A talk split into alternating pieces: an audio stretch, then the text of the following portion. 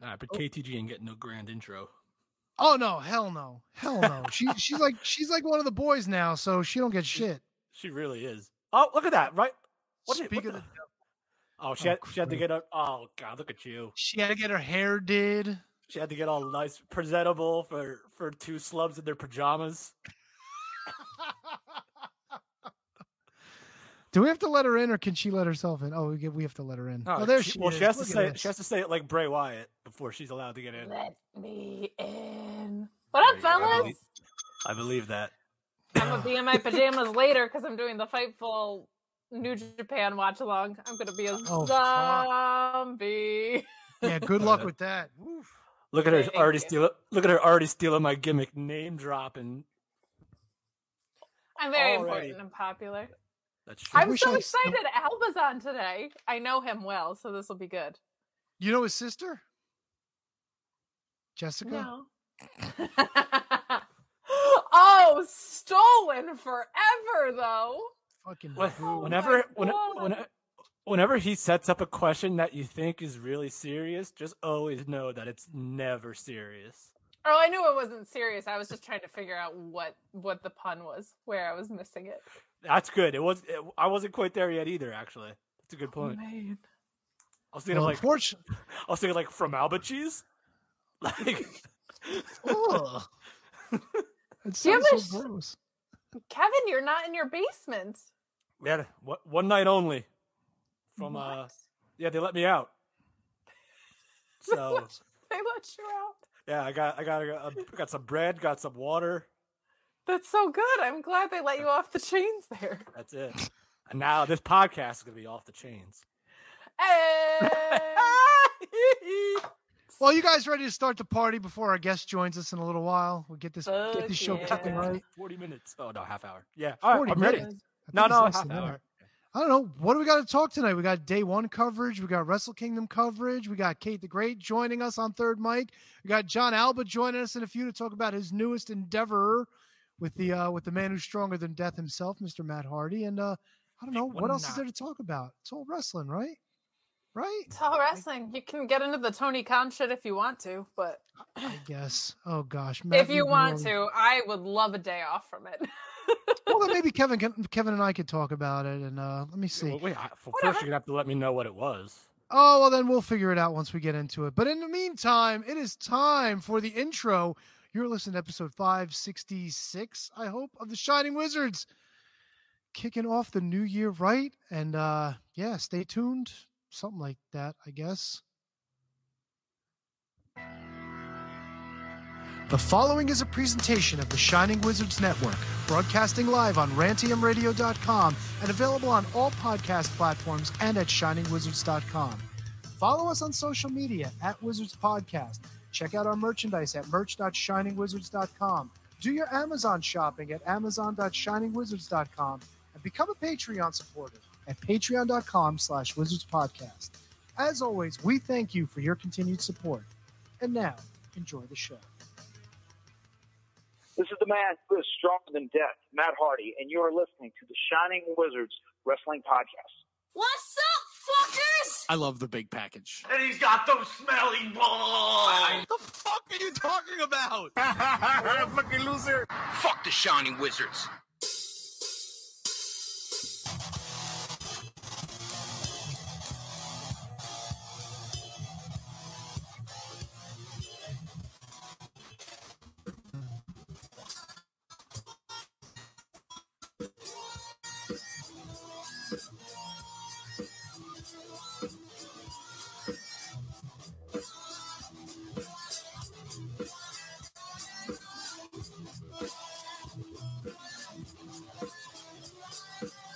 Once again, it's time to join your favorite cast of characters on the Shining Wizards Wrestling Podcast. Unfortunately, we are not live on the rant tonight, but go visit those guys anyway. The replay will be up later. rantiumradio.com because I'm an idiot and I cannot figure out technology. So I am playing the role of Matt tonight. We got tons of good stuff to get into because we are live on the Facebook. We are live on YouTube. We are live on Twitch. We are live on Twitter. And of course, we're in podcast form, so you could take us wherever you go. We are the Shining Wizards Wrestling Podcast, where it's wrestling talk. And talk about wrestling. Tony. Kate, K. Oh, okay, all right. Wasn't sure how we are gonna do that. We didn't. We didn't talk about that. We didn't talk about that before. That's probably something we should have brought up at the pre-show meeting. We didn't Oh, talk but- about oh, yeah. anything before we go. K J G. Happy New Year, fuckers. Happy New Year! I figured I'm filling in for Matt. I should go in Matt's spot. That's fine. Uh, you so know, I'll I, I, I'll forget how to speak English and call everybody goons the whole episode. Come fine. on, you goons! Bunch um, of heathens. it's weird. It was New Year's two days ago.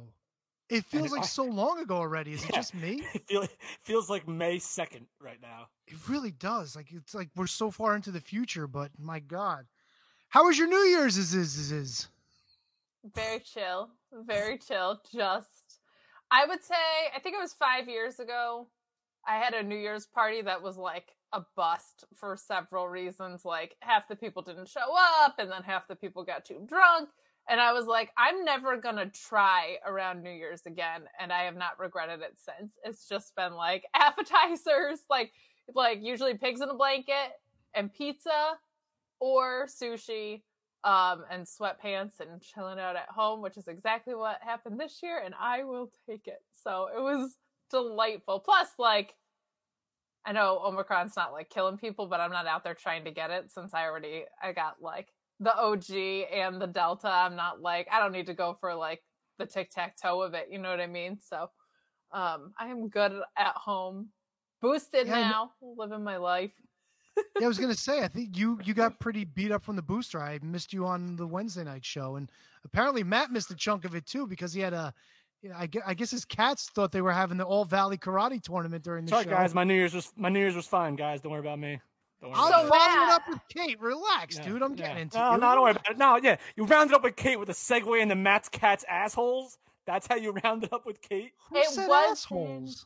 About their assholes. It was It's one of their the cats show. thinks they're Nick Gage and took a piece Oh, cutter okay. to the other one. Whenever, whenever I hear Matt's cats, my initial reaction is Nellie's butt. That is like seventy-two percent of the cat talk Yeah. on the show, Alright, so, so it, it makes sense. Yeah, Yeah. this was an extenuating circumstance. So yeah, shout out to to Matt's cats, and I hope uh, one uh, Nick Gage is res- held responsible for the actions that you Matt's cats Matt's sounds like his jazz quartet. Matt's cats at the lounge this right. weekend. Keep it up, keep it up, Kevin. Kevin, sweetheart, darling, how was your New Year? Let's not leave you out of the conversation. Oh, it's all right. Just the host of the show. It's all right. No problem. Wow, Kevin's coming in hot. Kevin, I asked Kevin was a- you. I just wanted to know how his New Year's was, and now he's no, you no know what? I'm not telling you. You know what? I'm not telling you. It's all right. Good. wow. Yeah, no, it was, no, it's, it, was, it, it was literally this minus you two. you logged in to do a show by Yeah, yourself? I did. I tested StreamYard until the ball dropped, and I was just like, all right, I've had enough. I'm People on. CNN are ripping a whole lot of politicians. Let's just go watch that instead. Uh, it, yeah, it was quiet here too. My niece and nephew came over earlier in the day, but everybody had left by like six, so it was just me, the wife, and the kid. Uh, I will tell you this: uh, huge fan of Blondie. I love Debbie Harry to death. Heart of Glass is an awesome song. Miley Cyrus had no business trying to sing that shit. That's the only thing that annoyed me on New Mm. Year's Eve. Which that's is actually that's weird surprising because because Miley Cyrus usually covers stuff Yeah. No, Like her- her Jolene cover, those environments are weird too because you can never hear yourself, and it's like a, a very like shitty setup from the artist perspective. But Miley is like her cover of Zombie and her cover of Jolene are like uh, rival the Yeah. original good. But yeah, we we she's missed she's not this she's not the same like my and Miley Cyrus that like people knew God knows how long ago. She's like a legit art. Not that she ever wasn't, but like she does her own stuff and everyone else's stuff so like masterfully. So I'm surprised to hear this Yeah. take. I have to watch it. No, Well, fair enough. I mean, the the songs Kate brings up, they're they're perfect songs for her voice. The Heart of Glass, not so much. work. It was it was no, not at all. Not at Which all. one is that again? Eh. So not love and it was a gas. Oh, she does. I've heard her sing that. She's good at it. Oh, that. it's terrible, dude. I've heard her do that one. It was terrible. This this one wasn't great, and I think her sister was there too, right? I think. Uh, Oh, Cyrus. Old uh, Butthole Eyes was there too. Pete Davidson. I think oh, they, they were hosting together. Eyes. He does. He has assholes for eyes. You never noticed that? He's got some sort of condition. I don't think I can. I and I've seen a lot of cat buttholes, so you think I would have known because I do Yeah. a show with Matt, but I did not notice that he has buttholes for eyes. Really? Oh yeah, and if you Google Pete Davidson butthole eyes, like you'll find like tons of comparisons. I am going to not do that. There was a great meme circulating about how uh, Pete Davidson on New Year's is what Beetlejuice would look like if he was alive. Yes, yes, I saw that. It was It was hysterical. Hilarious. That's pretty good. And I like Pete Davidson, so I'm not like hating on him. It was just it's so. He's like the he, that, they were the perfect two people to host a, a New Year's Eve show together. I heard they were really good. I had watched like the um the Seacrest Dick Clark what, terrible whatever jobber of a host that they got to sit Yeah. in with Ryan Seacrest. She And he- was And, terrible. here, and here's the thing about that, Kate, is because I watched a lot of that too, only because it's like that's the that's the that's the go to. That's what you go the to. one. That's what you go to when you when you grew up and like when your parents would let you stay up to, to midnight. Like that's what was always on. And now it's just like it's developed. I think they're trying to reach a much younger demographic than uh than maybe some of the other places. I, I didn't watch a whole lot of NBCs, so I don't know. But uh but yeah, it, it was it was not it was not fun. Not good. I think it was all. I think it might have been also tougher this year because they tried to bring it back, but then New York City scaled everything back again. Um, I don't think a lot of the artists were available, like current artists. Like I was looking, it was like Macklemore and Ryan Lewis were out. I was like, where the fuck did they dig up Macklemore from? You know what I'm saying? It was like it was a weird conglomeration of guests across all the shows. I actually saw that performance and I didn't and I didn't hate it at all, actually.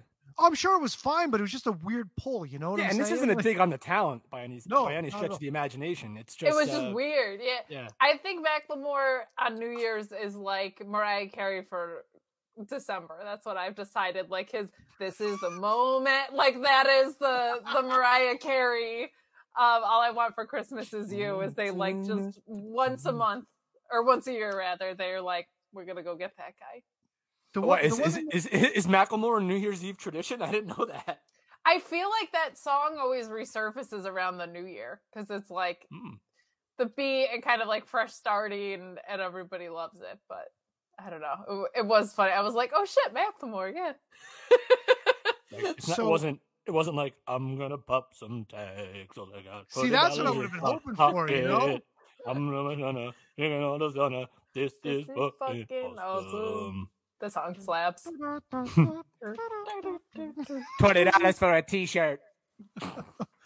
Um, people don't realize, like, he was one of the first to do it without a label, and that music video, like, fucking Yeah. changed the industry a little bit. But this isn't a boring music industry podcast. This is a wrestling podcast, fellas.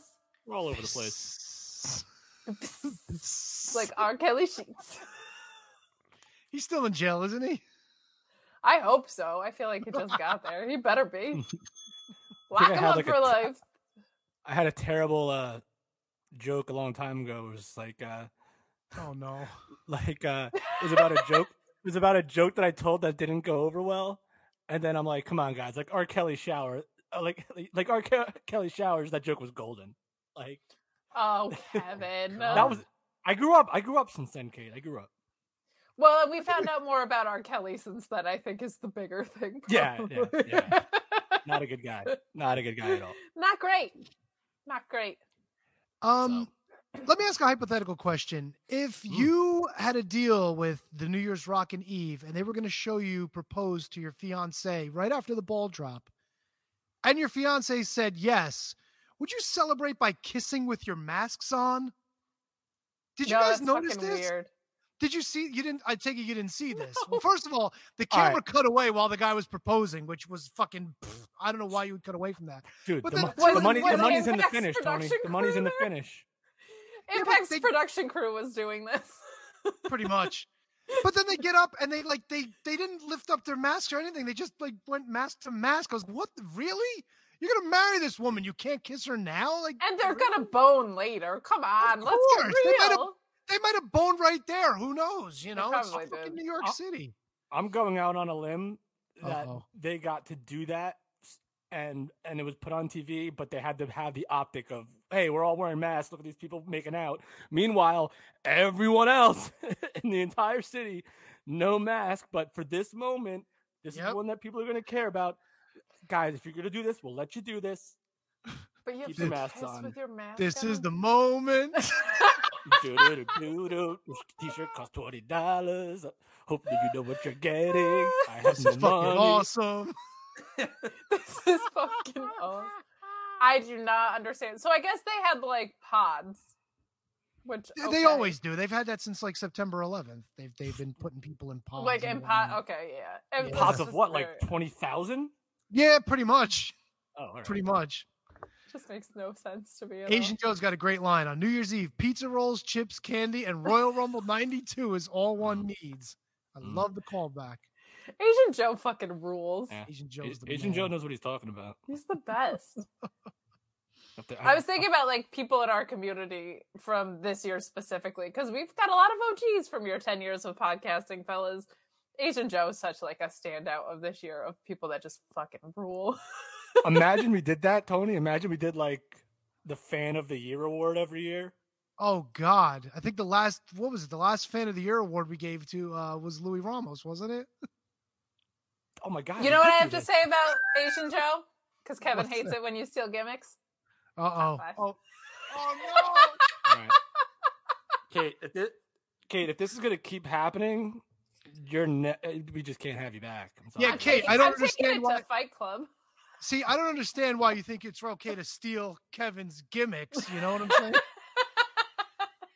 Mm. Not that Kevin stole that from a wrestler or anything. You know, No. RVD stole it from him, I heard. That's right. That's probably true. When we when we saw him at Legends of the Ring that one time. He's like, "Yo, can I get that?" Kevin's like, "No," and he's like, "I'm taking here- it anyway." Here's the thing, though. It, it was like 2006 or 2000, whatever the heck it was. I don't even remember. But whenever it was, like he just didn't remember that he actually already did that. So he thought that I gave it to him. Kevin Was it like back. like when somebody is like, you can use my finisher, you were like, you can use my my Yeah. three letter. That's funny. I actually had an, I had a top five going about this particular topic, but I just couldn't close it out the way I wanted to. It was literally about using people currently on the roster using other people's finishers and keeping it the same name as they used it. Ooh, Ooh, that's a So- good one. It's a good one, but I, I, I, I can have five after the break, but it just might be a little twangy, if you will. Unless you just want, unless I can just give you what I had and we can talk about it. Kevin. Kevin's two things would be thought about it or oh, that's a good one. All right, Tony. I'm trying to think of what's in play that's still called. All right. Look, so uh, man, I, I I can think my- of I two. love- I love my initial my initial thing was I wanted to, to do it at, with people that are still active, but then I, the number one would be off the list. So I think I could actually do it. So you know what? Let's put a let's put a pin in this, and I'll come back with the top five in hour number two after we I talk like to our it. guest Jon Alba, who will be joining us at seven thirty uh, time stamp, talking about his new podcast with the one and only Matt Hardy, who was so kind enough to give us a liner. Tony, that was a great liner. You will not die. Yeah, we've had that in the uh, in the uh, bank of Fucking liners for a while. Fucking Alba. All right, Kate. Is this uh, is this gonna be a podcast of of just you and him like reading your live tweets about each other? No, Oh, we'll probably talk about the wave for a good 40 minutes though. He's so anti the wave. And the best part is I'm not even pro the wave. I just like pissing off people. So Well, Kate, I'll tell you this. One time I went to a really boring surfing competition, so I had to start the wave. Kevin, even you're better than that. Nope, that's an old one that I just pulled. nope. That that's No, like a I'm fa- not. That's a Facebook status circa like 2017. Oh, man. Kev, when was the blindfold match? That was WrestleMania six or seven Which with one? Jake Which and uh, with with Jake and um, Seven. okay, they started the wave during that during that match. I thought it was highly disrespectful Yeah, but no, because I love that match. That that that's a, like a low key like favorite of mine. Love so the the meeting ground comes in on that there's a time to not do the wave and there's a time to do the wave, right? So that's where I agree with Alba. But like, I don't know. I'm the biggest baseball fan in the world, and some games get really fucking boring. Okay, so so so so just so we all know, and we could talk to Alba about this, but just so I'm in the loop, I do remember something about this on the social media. But what um what was his stance on the wave, and then what was yours? staunchly anti-wave. But for Alba what is. for what purpose? Was it disrespectful to the game? That whole thing? Um, I mean, he just really hates everything about the wave. We can get into it when he's on here, as I'm sure it's the most All right. pressing So, thing yeah. that we'll have to talk about. But uh, it, most of it, and actually, Matt, who I'm filling in for, it's good because I can introduce the counterpoint. Has the same issue of like, it's disrespectful to the game, yes, but like that people do it at inappropriate times is like the biggest pet peeve, and that I actually fully agree with. Like, you can't be doing it during like great matches. You can't be doing it during like a two-one pitcher's duel when there's a runner on second. Like, you gotta you gotta pick your spots for the wave. That I agree with. A All right. wave in between innings, who gives a fuck? Like, Who who determines who who's better than the fans to determine when it's appropriate to do the wave? They're there. um, yeah, but people are idiots. All right. No, I but mean, there I, are. I mean, I guess I guess that that- kills any argument you could have. That's true. But there are people who I think especially because I'm a I'm a baseball gal, like there's so many people that go to baseball that don't actually care about baseball. That's true. That is so it's like 100% there's a, a lot of people that are like, I don't really care about baseball, but like some time in the sun and beer with my friends and it's a twenty dollar ticket or whatever. Like so I think a lot of people start the wave ill timed then. Yeah, Um, and and I'll, I'll just to piggyback on that. I, w- I was gonna say that you're probably in the I you're in the minority of people that actually go to watch the baseball, but I think that's disrespectful to baseball fans. I don't think that's hundred percent true. But when I go to baseball games, like I always try to gear myself. up. I'm like, yeah, man, I'm not the biggest baseball fan in the world, but I'm gonna go. I'm gonna watch this game. Then like Yeah. three three or four innings in, I'm just like, all right, Like I'm ready for I mean, I'll beers. watch. Yeah, like this, but I'm smart enough to understand situations of the game, like and where, where people are on the bases and like what an at bat means. Like I'm smart enough to get like what an at bat means to something when people are are where, positional and where they are. But so I think it's probably split 50-50 maybe. Maybe 60-40 baseball fans, 40% I would say on a day game too, you're bound to find more people that are casual about it because they're like, "Let's go hang out." A lot of people bringing kids or whatever. Yeah. So I feel like there's also a difference in that. But I'm not even that pro the wave. I just like to annoy Jon Alba about things, Oh, well, we'll certainly bring that up. Eh, just like I do you. That's right. It's gotten me far, you guys.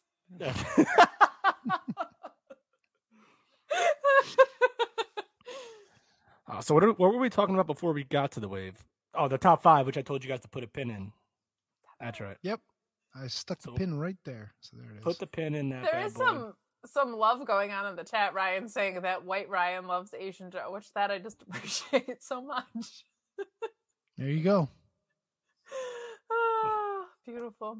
Ah, It's a lovely thing. The chat the chat's been pretty awesome. Everybody's been been, you know, very funny and, and insightful and annoying at the same time. But we love them all. Yeah, that's a cute way of saying Kate's annoying when she's in the chat. That's not true. That's I not true. know. Well, and when I am, it's very much on purpose. I think you know that by now. Kevin, I will volley to you. Do you have anything we can cover in eight minutes before our guest arrives? it's a great question, man. Um, no, I'm I'm actually legit like pondering it just because. I mean, we have picks from New Japan. Uh, we could talk AEW. Uh, we could talk. I would like to know more about this Tony Khan situation that apparently was brewing that kind of flew under my radar. We might need more than eight minutes for that. I know Kate's uh, had some tete-a-tetes with people on social media over that one, but uh, Oh, is this the, okay? Is this uh, the big swole? this is the Yeah. big sw- yeah, yeah, yeah, yeah. What we can talk about in now like six minutes, um, AEW Rampage, the women's match was like a busted hardcore match, which was Yo. pretty cool. So I'm gl- and also Hook continues to be really good, and Bowens is the shit. Nah, let's stop. Let's stop. Let's stop with the hook talk. Even though I don't hate Hook, What? only because I really want to dive into that women's tag team match, which I rewatched yeah, no, today. It was. Uh, it was um, like sloppy, but it was a street fight, so it was supposed to be kind of. But they gotta stop using these new Japan tables that never break over in Oh, the only the only sloppy thing I noticed, which isn't sloppy because it was very difficult to do, is when it was the moonsault onto the table from the outside. Yeah. oh so, like, yeah, That's that's not necessarily sloppy. It's just a it's just difficult for someone, and I don't know who that was. Um, Penelope, Kate Penelope, yeah. It was Penelope. It was, It was Penel- me. Okay, okay. It was me. That's why I remember. So I mean, that, that's it's difficult, but it was sloppy. But it also was kind of like one of those accidental cool things, like happened with Becky, where like a botch made a really cool moment, like how Nia split open Becky's face. Like Tay Conti looked fucking awesome with like blood running down her face. And it was I. Now, it's a street fight. Like, Kate, let's fucking was, go. Was the table was the table that did not break in that spot? That wasn't the same table with the pile driver, was it? I don't think so. I I don't think I so. I think it was a different one. I don't Yeah, think. I- yeah, the pile driver one wasn't like that close to the apron. I don't think. And if I'm not, if I'm not like crazy, because I literally watched this today. I was back at work for the first time, and I had a little uh, time to to watch. I'm pretty sure like it was like a black table that that didn't break, and it was like a, a regular wooden table that was uh, used for the pile driver. I thought it would have been cool if they like if it didn't break and you could still use it for something else. Maybe they did. I don't know, but uh, I I Kate, I love this match. This match was like. I think this match was like the true definition of like what it was meant to be because this is like a real long running story for these four Too women. long. Too long. Yeah, like Yeah, they. maybe maybe too too long, but if you're not super familiar with them, like, but you still know that, like, I don't still I don't know why they all hate each other. I just know that they hate each other. So like, I know it it deserved this kind of blow off, and I think the four of them have been. I think Taya and and uh, Anna Jay are tremendous together, and Penel. Oh, but the yeah, and the bunny and uh and uh Penelope. Not, I don't think they connect as well as the other two. I think Anna Jay and and Yeah. Taya should be like bonded for life in some capacity. Anna, Anna. Anna, Anna, Anna. whoa, death match, Anna, whoa. What? It's, what? It's not Um, Anna. Did I say? Is it not Anna?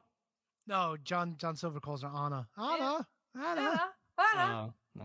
Okay. Um, I agree with you, and that makes sense because they've, I think, just been working together longer, and I think both of them overall are just a little better in the ring. But, um, you know, Bunny kind of like has grown on me. Her her in ring work, I think, has improved a lot. But she kind of reminds me of Carmella a little bit, where you're like, maybe you're not the best in the ring, but like you're serviceable enough, and like sometimes just hysterical. Like this this Carmella run isn't the my favorite, but like Carmella can be really fucking funny in the ring. Like her facial expressions and the way she's yelling, like Bunny does the the same to me for that. Like it, it's uh she's really come a long way in her in ring storytelling. I feel like in that regard. Yeah, and and I think that I haven't seen enough of her wrestling in AEW. I mean, maybe I have, maybe I haven't. Who the fuck knows? But I watched her a lot in in in Impact, and I thought she was awesome in in TNA and Impact, in the ring, out of the ring, character wise. The demonic bunny, her stuff with uh, Rosemary was awesome. So I don't know if I'm shortchanging her, but all I know is that it takes a moment like this to finally like get people to like believe in you like even even when they may or may not have should have like been believing in you the entire time.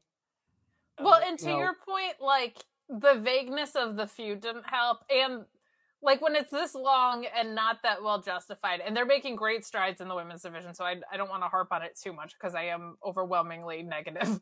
um, but like they went into Tay's solo feud with Britt and then just came back to this. You know what I mean? Like like they've been so inconsistent with the story that to have a blow off that was like, all right, even though we didn't give you a really good explanation as to why, we've driven home that these people fucking hate each other and they're now going Yeah. to have a blow off like this. Like you're you're hundred percent on with that of like, okay, I don't even need to know why as much because it's just very clear that these people hate each other. and I know we're going to be joined by our guest in just a couple of minutes, but just to tie a bow on this, I think it's also good because I think that plays into you might hate this person and you might want to beat the crap out of this person, but you're still worthy of this title shot. Do you want this title shot? Yeah, of course I'll take this title shot. Like I, I'll always hate her. Like she'll like I'm Yeah. I'm never gonna not like. I mean, it's wrestling, so that could change tomorrow. But you know, like, for, for But the yeah, like it's Yeah. I, I have a visceral hatred, much like Jon Alba has toward the wave. Oh, an, an- a visceral hatred toward each other. Now he hasn't I'm even joined us yet, and you're already talking shit. I can't. Oh, I can't you. I can't see. So when Kevin said he'll be joining us in a couple minutes, I thought that was like a he's here. He can hear us though, can he? He, he can I'm hear us. Oh yeah, I'm he sure can hear can. us. He knows. He knows what's going on. Well, not only can he hear us, but he can actually, Oh, uh, you know, fucking- chime in at this point. Uh, oh, she left. I love it. I love it. She's gone. Hi, Jon makes, makes my life a lot easier. I had I agreed to an appearance here. I waived my booking fee to appear on the Shining Wizards, and yet no one decided to give me the iggy that Kate Hensler was going to be uh, hosting and presenting and bothering me. What was it that you did to your booking fee? All right, so so, Did so you John, this, this all came this all came about last minute. Uh, she Kate is our essentially our the fourth member of this She's podcast. the Miguel Cairo of this team. I understand that. Yeah. But yeah, that's like a very niche early 2000s baseball joke, if anybody gets it. So oh. We, get, we were actually do, were just I talking about the, the niche baseball. And all right, so let me ask you this. I know you don't talk about wrestling on this show, so Yeah. you're- the No. hour. No, you have to watch wrestling to talk about wrestling. true. So, uh, so what what would you say in a in a packed say a packed a packed Yankee Stadium? Why is that not a banner? I don't know. Sorry. what would ahead. you say would be the percentage of casual baseball fans and passionate baseball fans? In a in a packed Yankee Stadium, All right, so maybe Yankee Stadium was a terrible a terrible. I was gonna say I haven't seen this new stadium packed ever, so I don't I don't, I don't know. The old for the sake- stadium, For the sake of for the sake of percentages, I mean, the old stadium had a great atmosphere. The new stadium, outside of like 2017, a little of 2018, there really wasn't a whole lot going on there. The the problem is the the, the Yankees have outpriced their blue collar fan that made so much of that Yankee fan base during that dynasty era. And they've outpriced them. And So and I think that's a baseball wide problem okay. but but especially with the Yankees and I don't think the Yankees are putting forth a product right now. Sure, they're making the playoffs, but they're barely making the playoffs. I don't think it's a product that the casual person wants to invest a ton of money to go see. And why should they? Especially when you can watch it at home and not have to deal with traffic. Like at this point in my life, I'm approaching 30. I very much have reached the age of Old I very over much- here. all right, yeah. I'm very no, no, no. But like, like, and this is my point here that I'm not that old, but I very much have reached the point in my life of let's try to beat the traffic. So like, like, so like, you know, the incentive isn't super high to pay a ton of money to see things. So I think as far as like percentages, like, I'd say the diehards are a very small percentage of any Yankee game at this point. Alba, who is on your top poster behind you? Because I think I had the same one. Yeah, so these posters behind me, the white one, that's the 98 Yankees. Okay. And then the one above that are the 99 Yankees. I I had had the 99 one. I'm in the process of I'm in a temporary home studio now, also known as my childhood basement or uh, bedroom rather, and um, I'm in the process of kind of trying to set it up for wrestling stuff. But I took some stuff down. I had from the I think it was the Daily News from 1998. They did a cartoonized version of every single player on the 98 Yankees on a newspaper rollout, and I just took that down. It's over there somewhere.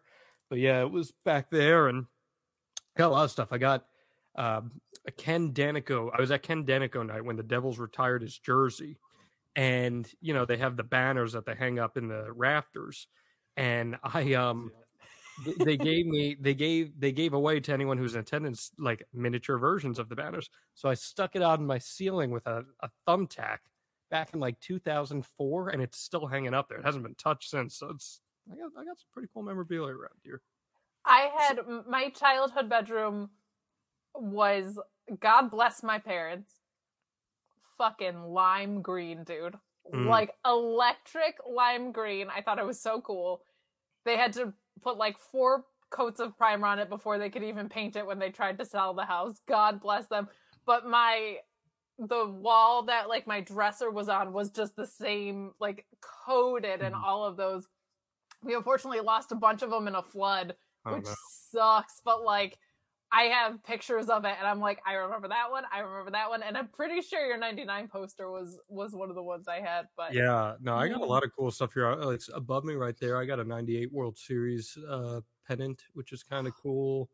I the got 98 team, bro. Some, some good stuff. If I mean, if we're just throwing wrestling at the window at this point, Hey, I got We'll get there. I've got 139 scenarios to test your baseball rules knowledge right here. This book Oh. probably hasn't been open in 15 years. I just got Yeah, a lot of put, dust. just put just put Uh, that yeah, there's a lot of good stuff here. So you mentioned the the Daneyko poster. Uh, I'm wearing a. I actually had a. It was between the Seton Hall and the Devil's hoodie to wear tonight. The last Right. time, actually, the first time we met you or myself and Matt met You were wearing, yeah, the Prudential Center. Yeah, yeah. mhm. So will we be seeing you this Wednesday at Dynamite or no? Uh, to be determined. I actually, I, I have a ticket, but I'm going to Newark earlier in the day to record episode two of the Extreme Life of Matt Hardy with Matt in person. So, hell is that for? No, it's well. All right. So we, it's normally for when somebody drops a name, but Yeah. you like, but you have the reason to drop the name. Yeah, it's literally part of. Yeah, that's, that's really why you're here. hell? He's just It's trying a to segue gimmick. into wrestling. It's to And give I a was- little Look, if you want me to behind it. start dropping names, I'll start dropping names. Oh, just got a text from so and so at AEW. So, so I could do, literally, thank goodness he called right before WWE's top PR guy called me two seconds before this. There you go. See that? That, that was me it is. serving you up. No, no, Um, I, I was gonna be the segue. That was gonna be the segue. He's normally it's for dropping names, but he's here for the Sure. actual Yes. reason, and that is uh, the new Matt Hardy podcast, uh, uh, the Extreme Life of Matt Hardy. So let's get right into it. Dive deep dive right into it. You're doing a, a lot of press for this show, a lot of Yes. podcasts. Um, we'll get into the podcast in a second, but I just want to know how important is it to you to get onto every possible platform you can, no matter how big or how small an audience? Uh, because some of the biggest advice I've ever gotten was don't ever turn down an appearance because you never know who can hear you and what you can do or what they can do for you at some point. Yeah, I mean, I think what I do because I, I do get a lot of people reach out asking to do interviews and stuff, and that's cool, and I love paying it forward because at some point, you know, I was that 18 year old kid, 19 year old kid who was begging people to come on and do stuff with him. I vet everything that I do before I say yes, just to make sure that you know you're you're doing it with a quality person. You're not being set up. You're not doing any of that. But outside, as long as they pass the eye test, then then yeah, absolutely, hundred percent. And And you still got set up today, bro. no, I know. I well, I got duped. I, I got straight up duped here. That's that's the thing. Um, I, I got straight up duped here, but no, I I mean it's important, and I, I'm a big proponent of that of paying it forward to people because I think that's super gratifying. As someone in my position, it's very gratifying to be able to pay it forward, and I know that when I because I've known what I want to do with my life since I was five years old, mm-hmm. and I started doing online live sports talk radio predating podcasts when I was in like seventh grade, eighth grade, whatever. And God, I'd shoot my shot with anybody who I possibly could to see if they'd come on and talk with me. And it was like awful, like I was terrible at it, but you you you do it because you get the reps. So if I can help someone get their reps and and try to be constructive and and be of any assistance, a hundred percent. And then I, I like just talking about my show. This is the coolest freaking show that is going to be out there. And I I mean, we taped episode one yesterday, and I- I'm I can't wait until you guys hear how cool this podcast is. And it's not the extreme life of Zach and Cody; it's the extreme life of Matt Hardy, as someone pointed out to me. Was he like? I think Did we've say even that? talked. Did I say Zach? and Co- Did I say You Zach didn't, but but I've had many people say it. So Was he like? I think we Um, talked about this that the Hardy Boys were like two of your guys growing up. Is like, what's that piece of it like to get to be here as an adult? Because I talk about it all the time. I was 21 when I got into wrestling. I don't have like the childhood memories, but I cried when I met Thunder Rosa like a baby. So, like what's that like to have that moment of like the Hardys who you watched growing up and that you were like genuinely super into to like Yeah. come come to this point, man. it is the absolute coolest feeling in the world. I, I loved there there were like four people that were my guys back then. The Rock, because everyone loved The Rock. Who didn't love The Rock? I loved Kurt Angle and the Hardy Boys. So while everyone's at school with their Austin 316 shirts and their Road Dog shirts and New Age Outlaws, I'm You're out like- there rocking neon green and purple and wanting to jump off 20 foot ladders. And probably I did crack my head open one time trying to do a swanton bomb. That was fun. And, and um, but but I, more on the micro level, Matt Hardy was the one I resonated with. It wasn't Jeff, and it was nothing against Jeff. I love Jeff, but it was Matt Hardy. I always felt like Matt Hardy was the secret sauce of the Hardy Boys. He just there was something about him that tied it all together. Jeff was the sizzle, Matt was the steak. Yeah. So I really liked that about them. And as Matt's career unfolded, we saw him overcome adversity, we saw him overcome hardships, we saw him reinvent. And at the heart, character development and storytelling is the bread and butter of what I do and what I focus on. So when I was coming up with ideas for podcasts, Matt Hardy was the guy right from the onslaught. I was like, this is the guy who's going to have so much to offer. Yeah, and let me let me cut you off real uh, real quick right there because you mentioned vetting processes when you want to do podcasts. Was there any sort of vetting process, knowing absolutely nothing about your relationship with Matt Hardy, if one existed before, or if one, Right. or obviously one exists now? Was there a vetting process between him and yourself? Did you go to him with this, or did he? Yeah. Did he? What did he want to provide this platform, and he like interviewed, or No. what? Like, how was that? What was that so like? so I, I want to say I had the idea pop into my head about three years ago. That I was like, this is something that I think would be a great podcast. You know, just as, around the time, Conrad is starting shows with Jr. and Bischoff, and I'm like, you know, who would have such a great one? Matt Hardy. This guy's been everywhere. He's had so many different iterations of his character. There's so much that he can bring to the table on a podcast, and it would be different. And I just kind of kept it in the back of my head because I didn't really have the platform at the time. So once I signed with Conrad, you know, that gives you a little bit of street cred, right? So uh, Matt had followed me on Twitter last summer, and we explained we we exchanged pleasantries. We have some mutual friends, and then once I signed with Conrad, I waited a couple weeks, and I was like, okay, I think this is time. I'm gonna pitch him. So I just slid into his DMs as one does, and mm-hmm.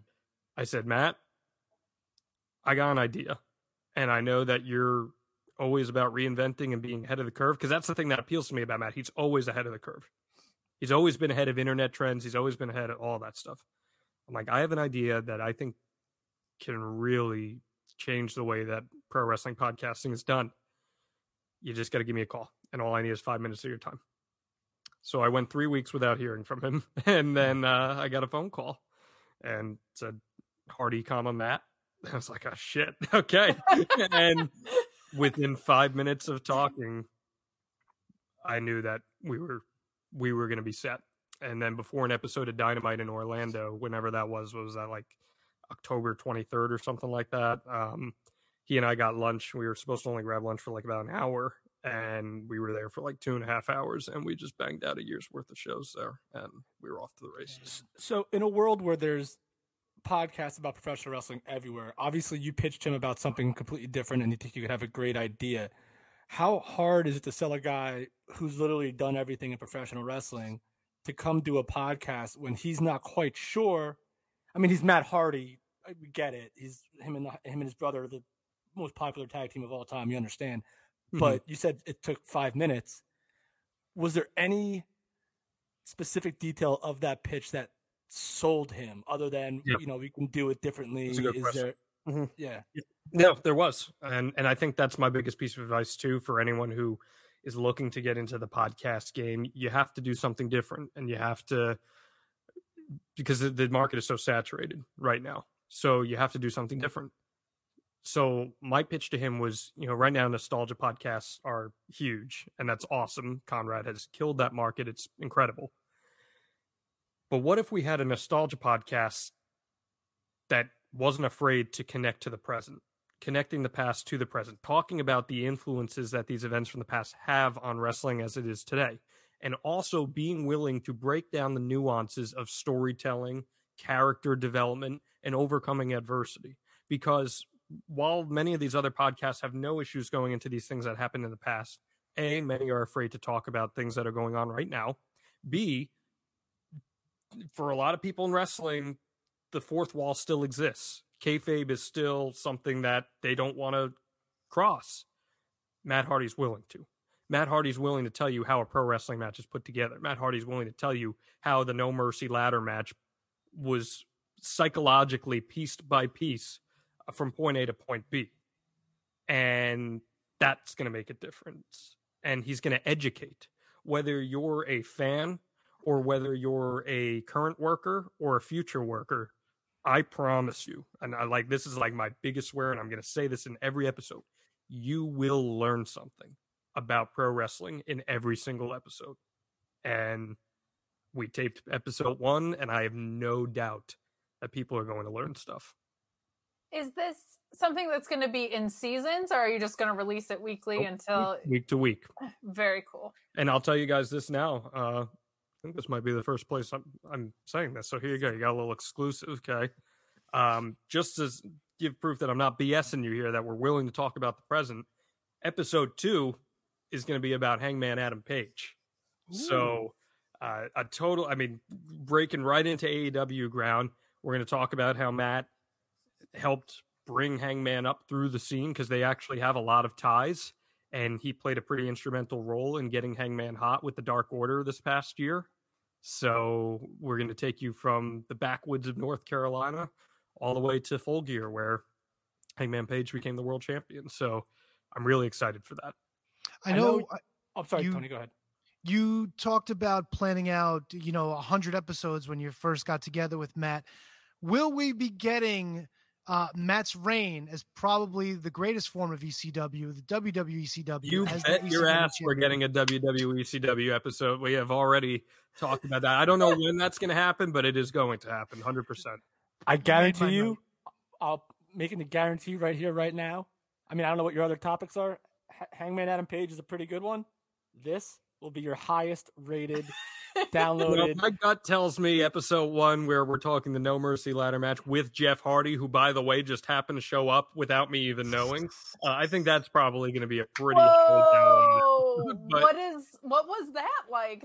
What did that do to you when Jeff Hardy walks in the room and you're Well, not expecting so I it? did all my preparation, assuming it was just going to be Matt and I. And You're a prepared guy. I know this much about well, you. Yeah. well, the thing is, so you know, Ian Eagle, world famous broadcaster, is my mentor, and what I learned from him is pre-production is production, and that's like the most valuable lesson that I think any broadcaster can take with them. Pre-production is production. The more prepared you are, you're set. I never, ever, ever, ever pre-prepare interview questions for any interview I do because I think an interview needs to be a conversation. I don't think an interview should ever be I got to hit this question, then this question, then this question. But I had eight pages of notes of stuff ready for Matt.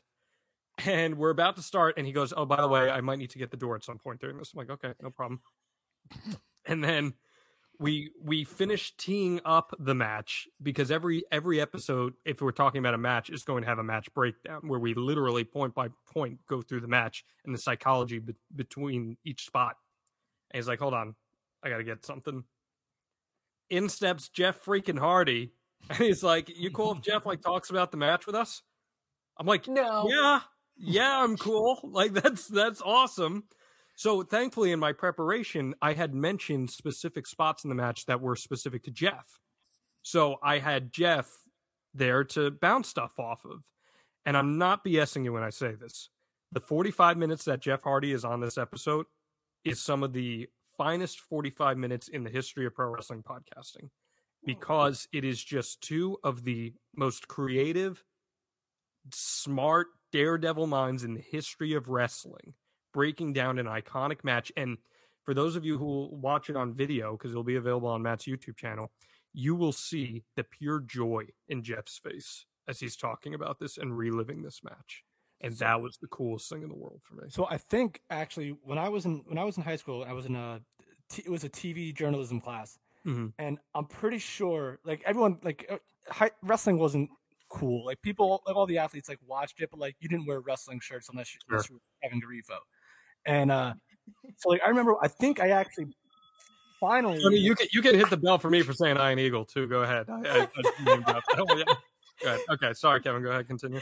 No, and I'm pretty sure I brought this match in for them, and they finally like I, I try to pitch like wrestling articles for the newspaper, try to pitch wrestling articles for the TV station, and uh, and all this stuff. And I think this is the match that I brought in. I'm like, listen, even if you're not a wrestling fan, you're gonna want to watch this match, and you'll have a new appreciation for wrestling. And while you know it wasn't 100 percent Right. enjoyed. It was uh, it, my, the teacher appreciated that I was so passionate about it, and I, if and that was a class of twenty people, your audience is going to be ten times more massive. So having this match and having Matt and Jeff, yeah, by maybe by five or six, you know, people. Um, so having having Matt and Jeff break this down has got to be. I, I'm looking forward to it. So it's got to mean the world to you. What I appreciated so much too was Matt put so much effort into this, and I was not expecting that. I'm so used to working some of these shows where the guys just kind of show up and I do all the research, and they. Matt reached out to Edge, Christian, Jeff, and was like picking their brains on like, hey, do you remember this? Do you remember this? Do you remember that? And we go into their payday, what their payday was for this match, which Whoa. is going to blow your mind what their payday was, and I'm not going to spoil it. And I But- think, and, and I think this is the first time that I've ever seen someone. If uh, if this is the, not the match, I'm gonna be such a jerk. When Jeff Hardy's on the top and he does the leapfrog, The leapfrog, yes, the the leapfrog. ladder to the leg drop. Well, it's Yeah. not just that spot. Yeah. Almost every spot in this match is done for the first time ever. Right. So that's why this is such a huge match. There's the leapfrog spot. It's the first time we ever see the seesaw spot with the Yeah. ladder where it gets, you know, sprung up into faces. Um, and Joey Mercury destroyed his face on that. Um, Yeah. there's there's and you're going to hear the story of who came up with the seesaw spot which it's none of the four people in the match so i'm excited to uh, get into that and, and I, pretty and amazing I, I just remember I just remember that spot being the reason why I think that non wrestling fans will like it because it's something I've never seen before. no So if it's something I've never seen before, like like and it like these people were gonna love it. They'll think it's more like you know Cirque du Soleil, where I I know it's wrestling, but it's something I've never seen before in wrestling. This is gonna be something amazing for them to watch. the leapfrog spot when we start talking about that it's uh, man I, i'm just and i'm not saying this just to like promote my podcast I- I- we had our producer mm. who was with us as we were recording this and to be mm. transparent we actually had some recording difficulties in the beginning because matt lives in the backwoods of north carolina and internet oh Saw connection is not very good. So in the first half of the episode it gets a little rough at sometimes but when jeff popped in it was like the heavens opened up and everything just worked and my producer texted me while we're doing this and he's like this is unbelievable content. And i'm so excited for people here because matt is so transparent he, he's so open and honest. There's and and listen we all love those nostalgic podcasts. We love bruce pritchard. We love uh, eric bischoff and all that stuff. They're so entertaining and i love they are the reason that i'm doing this. But you know when those guys are kind of hamming it up a little bit and all that you're not going to have that with this. Uh, matt is so transparent and transparency in wrestling kate you know this it's not easy to come by. So No, not at so all. when you have that especially from an active talent in a major organization like matt hardy. So yeah and i also i asked jeff how he's doing too so you'll hear what he's got to say and that's good too. When you you talked about and i think about this with jericho all the time i feel like so much of their ability to stay relevant in today's wrestling landscape whatever you want to call it is that reinvention piece Yeah. and like i feel like that's so important i remember jericho saying he didn't really like get orange cassidy kind of until their feud and then he was able to like grasp why people loved him but the willingness to go along with that anyway because the crowd was into Yeah. it was like such a key part what was that like sitting down with matt like do does does that check out with you that part of his ability to stay relevant for so long has been his creativity and his ability to reinvent himself like that Well, that was my pitch to him. My pitch to him was like, man, you are a serial reinventor, which means we have so much that we can talk about. There's there's so much meat to the bone here that we can dig into. And what I appreciate so much is that he's willing to talk about his struggles. He's willing to talk about addiction and he's willing to talk about overcoming adversity like that, which is going to be, those are going to be the best episodes, truthfully. So I'm really looking forward to delving into that. But the reinvention is is a huge element of Matt's career. That is what makes him Matt Hardy, right? So you'll hear stories about how he planned these reinventions. You'll hear stories how he didn't plan these reinventions. And I'm not going to tell you the specific story because I'm going to wait for you guys to hear it on episode two. But the Big Money Matt character is based off something very close and personal to him. And he wasn't even supposed to be the guy thrust into that position with Hangman Page for their feud. There was supposed to be somebody else who it was going to be for. And you'll find out who that was going to be. And it's just because he's so adaptable, he's able to be like, I can reinvent into this and slide right in. So, yeah. It's and it's funny because I feel like the older we get, I feel like the term reinvention gets thrown around a whole lot more looser than it really should be. I mean, you have your obvious ones. Your Chris Jericho's obviously com- completely reinvents himself. Matt Hardy literally transitioned from returning to AEW as you know Broken, broken, Mhm. and then out of, uh, seemingly out of nowhere. I'm sure there was a little bit more story than I'm remembering, but seemingly out of nowhere, all of a sudden, boom, big money Matt, and no one, and no one seemed to to to care because like now he's tutoring Private Party. He's got mm. Butcher. He's got Blade. He's got all these guys that we know from watching s- small promotions, but now he's leaning that way. Does he delve into how his role is now with those guys not on camera? Yeah, I mean, we haven't taped episode two yet. We're going to, but I imagine that that will come up, no doubt about that. And you'll kind of hear the genesis of Big Money Matt and where that comes into play. And there will be more episodes in the future on Big Money Matt. And what I love so much about this podcast is that Matt's career's not done. Yeah. There's still more stuff to be written that we'll be able to touch down the line, you know? And I can't stress this enough. It's so important to me to get this point across. This is not just a nostalgia podcast. It's using the concept of nostalgia, but connecting everything to how it has influenced wrestling today. I genuinely believe Matt is one of the most influential wrestlers in the history of the industry. Between he and Jeff, everything that they've done separately and together, they have changed the industry. And in Matt's case, multiple times as a hardcore act, as the broken character that led to cinematic uh, uh, wrestling, so many different times throughout this. Matt was one of the first wrestlers to embrace Twitter and social media, like people things we don't even think about. Matt was one of those guys that was so far ahead of the curve. That's why this podcast is going to have legs. And of course, we are on the line now with uh, Jon Alba, host of uh, the new podcast starring Matt Hardy, debuts January 7th on uh, the Pod Heat Network. And of course, new episodes drop every Friday. Um, let me just go back to to what you mentioned about. Um, oh my God, I just lost my train of thought with that plug. Of course you did. Um, okay. That's okay. uh, I'll interrupt you because I have. A no, no, I got it. I got it. I got it real quick. Oh wait, No, wait, no, I I got got one it. too. Wait, wait, wait, wait. Tony's been shafted here. Tony has been. Tony's shafted. I'm always shafted on interviews. I'm fine. Tony- I'll just ring the bell. um, so this idea that you had about connecting the tissue between nostalgia and current wrestling is you said it's three years in the making, but an idea like that seems like it's way more than just three years for something for something like this.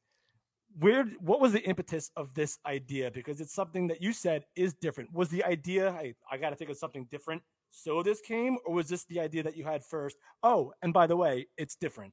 Well, the the idea was what would a Matt Hardy podcast sound like? That was where it kind of all started from. And I said just like straight up, oh, him talking about past events would be really cool. But when you have so many of these come up, and keep in mind, so this was 2018, I come up with this. There's not a ton of them, but they're growing and growing and growing. And Conrad's got some, other people have some. So, how can you make it different? Because the key to success in broadcasting is how can you be different?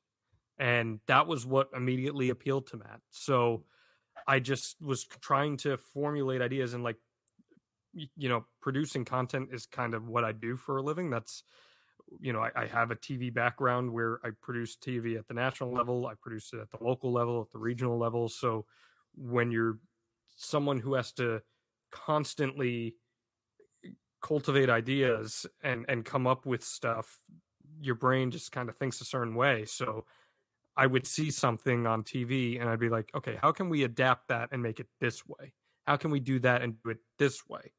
That's kind of if you're a content creator, you, you have to think like that. And I, I mean, I can't go into specifics right now, but I have another podcast that I'm going to be launching soon that is also very much. Uh, I mean, Kate kind of knows about it, but uh, without going into specific details, it's extremely Very different. different, yeah. Extremely different. So that's just kind of what you have to do. All right, what do we got here? This question. Yeah. What is this Asian here? Joe asked, other than Matt Hardy, is there any other wrestler that you would have wanted to do this kind of show with?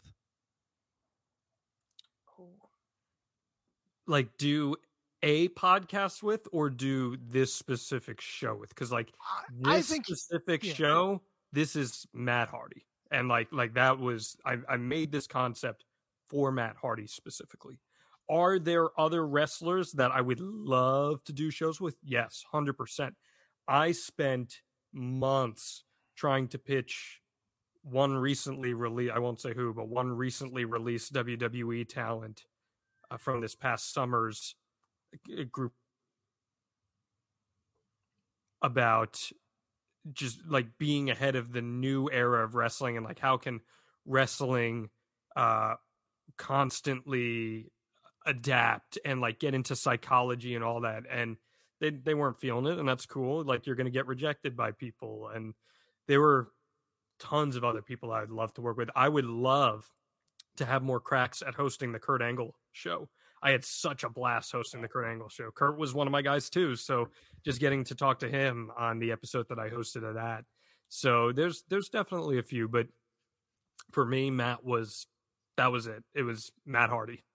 with Matt's like when we've talked about his reinvention, but one thing that I think gets lost in that conversation is the versatility of being a tag wrestler, a singles Mhm. wrestler, now leading a stable. Is that something that you you plan on delving into as, as episodes go on, like the differentiation between all those different types of storytelling within this form of storytelling? hundred percent, and Awesome. that's that's huge to the reinvention of being able to do it all in different ways, right? So the stories that they tell in this first episode about this tag team ladder match, those life experiences are going to be different than him in episode two talking about working against Hangman Page and Ring of Honor in 2013 as a singles act. So that's what will be so great about the show because every episode will be so different. And I've thought about doing certain things linear, but I think that will kind of lose some of the unpredictability of the show that you really don't know what we're going to talk about on any given week because we are hopping from the match that launched the Hardy Boys career to a match that we saw within the last year that was just Yeah. important to Matt. And then I, I we haven't formalized specifically the next few, but I imagine at some point in the next month we're going to talk about Omega Pro Wrestling, which is the promotion that the Hardy Boys started in North Carolina in the mid 90s. So we're going to go back and forth between all this stuff and you're going to hear all these different characters come out through that Two parter for you, and then I'll let Kevin, who is chomping at the bit. I got I, I like he said you don't prepare questions, but every answer just creates know. more questions. Well, that's that's what good inter and I want to. This is a great point to make, actually. A great interviewer, and I'm don't you ever think I'm calling you a great interviewer? but, Talking to me? but- well, Hensler knows I'm definitely not talking to her. But um, what I'm saying is, great interviewers they ask follow up questions based off of course. what what the person responds. So for anyone who's out there listening, a little journalism piece of advice there. Follow ups, follow ups, follow ups. So go ahead, Kate Hensler. Follow up on what you were going to say. So enough about Matt Hardy. I want to know about Jon Alba, um, and a little bit with Matt Hardy too. How like were you just very confident in the concept, so you didn't really have nerves, or were you still like, oh my god, this is Matt Hardy, my palms are sweaty, like holy cow? And when you're putting the show together, it sounds like you had a really fleshed out concept, but it also sounds like he wanted to have a lot of input. So what does that barter look like as far Mhm. as putting episodes together? Is it he's like, these are the things I want to focus on, these are the matches I want to focus on, or are you like, I want to hit X, Y, and Z, and he's like, Right. let's take it to here, there, and everywhere. Yeah, I wasn't nervous about talking to Matt Hardy or anything like that. I, I think when you do what I've been doing for as long as I've been doing, you know, in NFL locker rooms, in NBA locker rooms, that stuff kind of wears off on you. You don't, you know, I mean, I've I've seen things in NFL locker rooms. I've seen parts of human beings, uh, very prominent human beings. Uh, you know, maybe maybe the all-time uh, winningest Super Bowl champion quarterback, and uh, you when you see those things, nothing really phases you. So reaching out to Matt didn't bother me, but for my personal reasons, I really wanted this project to happen, and for him too. This is such for me, this is like the ultimate way that Matt can give back to wrestling and help educate people. So I really wanted it, and he was so down. And what has been so awesome is in these last three, four months, I've really gotten to know Matt at a personal level. And this guy that I grew up watching on TV as a little kid, he's now like someone that I would call a close friend. And I've he trusts me entirely to come up with everything for the show throughout the week. I pitch ideas to him, I bounce it off to him. He says, "Yes, I can talk about that." No, I don't know if I have that much to go off here. And it's been incredibly collaborative. And he texted me something just so nice yesterday and complimentary that I'm gonna save for the rest of my life. That it, it meant so much to me. And yeah, man, it's it's been nothing but awesome so far. That rules. What's your experience been like uh, working with Limitless Limitless Wrestling? Easy for me to say. You're unbanned, damn it.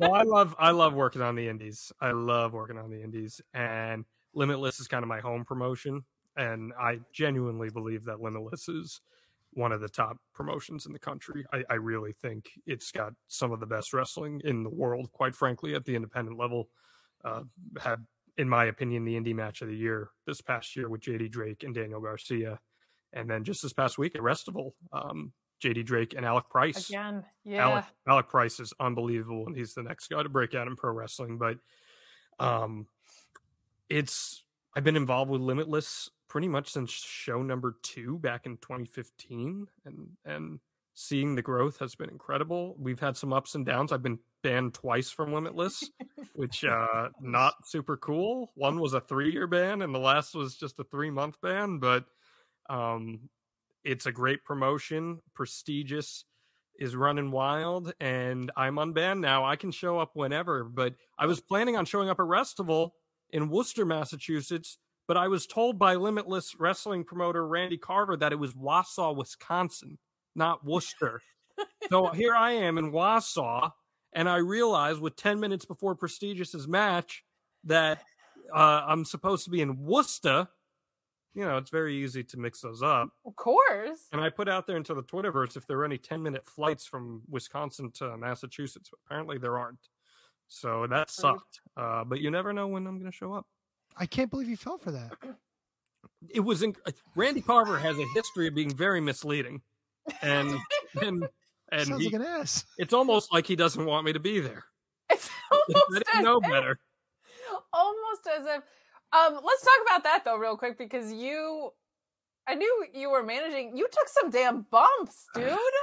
let's talk about the fact that you legit like attempted some serious elbow drop stuff. You took a really nasty sincere spot in the corner because Davienne kicked your ass. Um it's not all about the wave, it's also about you getting your ass kicked. But sincerely, I didn't know um because managers take spots all the time, but you took some real, real spots. What was um behind the curtain if I'm putting together a podcast with the extreme life of Jon Alba here? What is uh what was that like? Was it were you scared getting in the ring? Like and how long was had Yeah. you been taking spots? Like give us a little insight. This was probably my fifth match ever, but it was definitely the biggest match. I'd done like three battle royals slash royal rumbles. I did a handicap match back in 2017 where I didn't really do a whole lot, but it was January of last year, so a year ago. and Randy came to me and was like, "What would you think about doing a match in like September?" And I'm like, "Go on. What are you thinking?" And we started talking, and we built this incredible story that was literally and I, I mean you don't see this stuff on the and this is what I love about Limitless. You don't see this stuff on the indies where there's a nine month storyline with a plan from start A to from point A to point B. And I had in my mind if you've seen the match, you can go find it on IWTV. I had that vision for the finish in my head dating back to February of what that moment would look like where she had me in a Boston Crab and my guys all try to make saves and they all get caught and there's this circle in the middle and everyone's standing. I had it in my head. I'm like, if we can get this visual, people are going to lose their minds. And it was insane. Uh, the day before I went to the dojo, I was going to do an elbow drop in the match. And I'm like, Jesus Christ. Like, I'm gonna do an elbow drop. and I practiced 40 elbow drops the day before, going up to the top, dropping the elbow, going up to the top, dropping the elbow. It was ready to go until an hour before the match, in which they cut it from the match. and then, and then What ended rib. up getting gorilla press slams. But I brought you a souvenir because I knew you were going to bring this up. Here is the shirt worn in that match that Davienne ripped open in order to- Amazing. in order to chop my chest. It said together, it's it's hard because she ripped it, but it said make Davienne prestigious again. And then on the back, it said, um, I was there, like the WrestleMania shirts, um, 925 21 Yarmouth, Maine. I would um, pay good money for that, Jon. Jeremy Lambert's claimed the throne already. Of on- course he did. so if you want to get in a bidding war with him, go ahead. But uh, absolute blast. It hurt like hell, and uh, she killed me. So that was that. But you know what? No grudges. New year, new me, and we'll see what happens. I'll ask my final question before I turn it over to the fellas. And this is a sincere question. Okay. Has anyone started the wave during your matches? Because you are out there about it. Nobody started the wave during your matches. No, because they're all stupid and they don't read stuff. But they'd be smart if they did, but they'd also be stupid for doing the wave. So if they ever tried to do the wave during a match, I'd just leave. Just writing down Okay. go to limitless wrestling. Hey, Limitless is not the only place I work. I just want to make that clear. But you know, Hey Jon, you're, tell- you're telling me that if, if you weren't attending a surfing competition and it got really boring, you wouldn't start the wave? Oh no! I should leave right now. You oh should. Oh my god! You should. At You no should. point in your incoherent rambling response did you say anything that could be considered a rational statement, Kevin. Everyone here is now dumber Summer. for having listened to that. I award you no points, and may God have mercy on your soul. Tell me right now, though. After a couple minutes, you're gonna st- you're gonna laugh at that. No. No, Kevin. No. No. That's good. Stop. All right, I so might. going back to my other questions uh, Yes, before I was called the terrible interviewer. Um, Sorry, I, I need to make this. I need to make this very clear, Kevin. There are two personalities to Jon Alba. There's Jon Alba who answers very earnestly and honestly, and then there's the Emmy award-winning Jon Alba character that Oh fuck! may have he came out in that moment. So Where's Erica right now? I know I said that was my last uh, question. Erica is in Orlando right now. still. now. All right. Yes. So I miss her. I- so I'm actually surprised I remembered both of these questions because it's been like 20 minutes. It and I have, I have the memory of a freaking goldfish. oh, um, write it down. No, get out of here. Um, all right, so you mentioned your concept of whether or not you wanted it to be linear, and I feel like the concept that you pulled fashions itself to not be such, just because of that. I'm sure there might be a time where you want to continue something that you might not yeah, think you have enough time to do, but I think that it's such a genius concept because it won't. People will keep coming back, but just not to see what happened next. It'll be like, here's a new story that I want to tell like Mhm. weekly is that something that kind of just entered into your mind like we want to present like a, a it's almost like pre- presenting a series premiere every week Yeah, and like I was thinking about it because I'm like, okay, here's a topic: broken Matt Hardy. Do you do one three-hour episode on broken Matt Hardy, or is that something that you can stretch over the co- course of four episodes? Because I think the broken journey can be talked about from mid 2016 all the way into the end of his WWE run. Like truthfully. So like, yeah, across three different promotions. well, and then there's the Expedition of Gold that is an episode itself, Yes. and Oh my god. and and and that's what I'm saying. There's so much stuff, and there is an incredible story that when the time comes, I cannot wait because he told me this story, and I almost want to forget about it so I can feel like I'm hearing it fresh again when we record the episode um, about the WrestleMania 33 return. All right, Which so I just two more out of me real quick before I let you go. Um, how much research did you? I mean, I know you've been a lifelong fan, but how much actual like time and effort and hours have you put in? Is it something that you do all at once, or is it just idea by idea? For like researching for an episode, Yeah.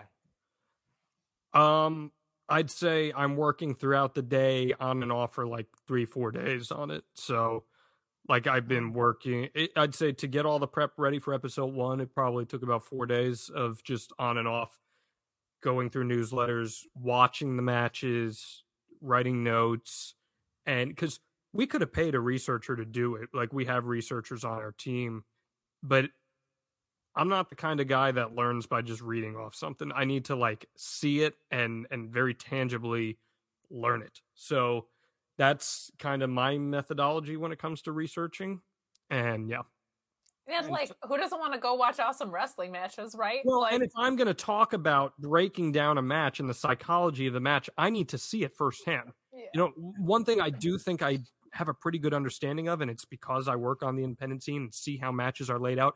I have a pretty good understanding of how to tell a story in a match. So if I can convey that and break it down piece by piece, and why does this make sense to do this here versus this here versus this here, and compartmentalize that, then I'm doing my job well as the presenter for this.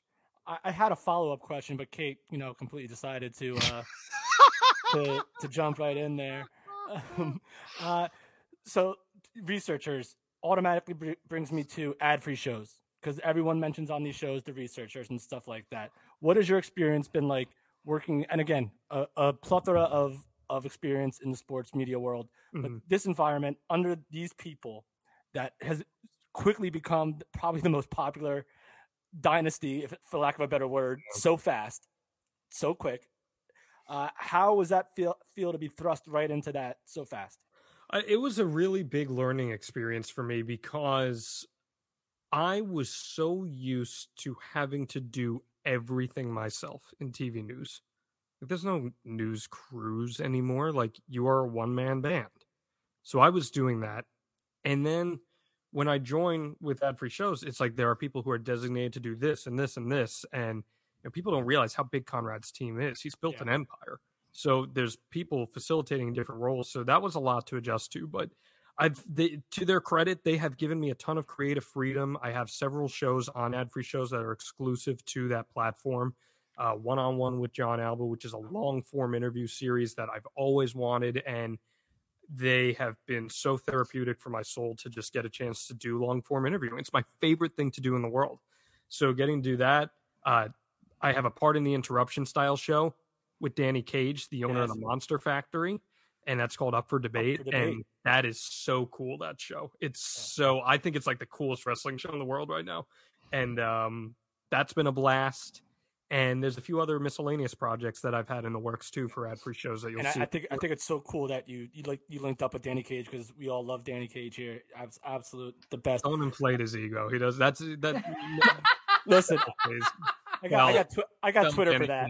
I got Twitter for that. He doesn't listen to us. I got tw- I got Twitter to to to get at him. Uh, before before I let Tony close you out with all your plugs and all that great stuff, um, I would love. I don't know if you've done this already. You probably have because we, keep- the, the word that keeps coming up is reinvention. I would love to hear Matt Hardy in his own words define what the term reinvention means in pro wrestling. Because anyone can switch characters and do this and that, but I- I would love to know what he thinks reinvention truly means. Well, the beauty of that, Kevin, is that in every episode we do hashtag Ask Matt. So if you would like to submit a question to the podcast, you are more than welcome to submit that and hashtag Ask Matt. Ah. How Oh, crazy is that? look at you! Does he respond with Matt facts? Well, okay, so actually, here you get an oh, exclusive. I You love want version of exclusive? Matt. You want exclusive? Part of the caveat was every single episode begins with a Matt fact. So, That's awesome. It's like my favorite Matt So- Hardy thing ever. and and the cool thing is like you know Matt facts are usually like funny and often irrelevant but these Matt facts are actually relevant to the topic at hand Topic.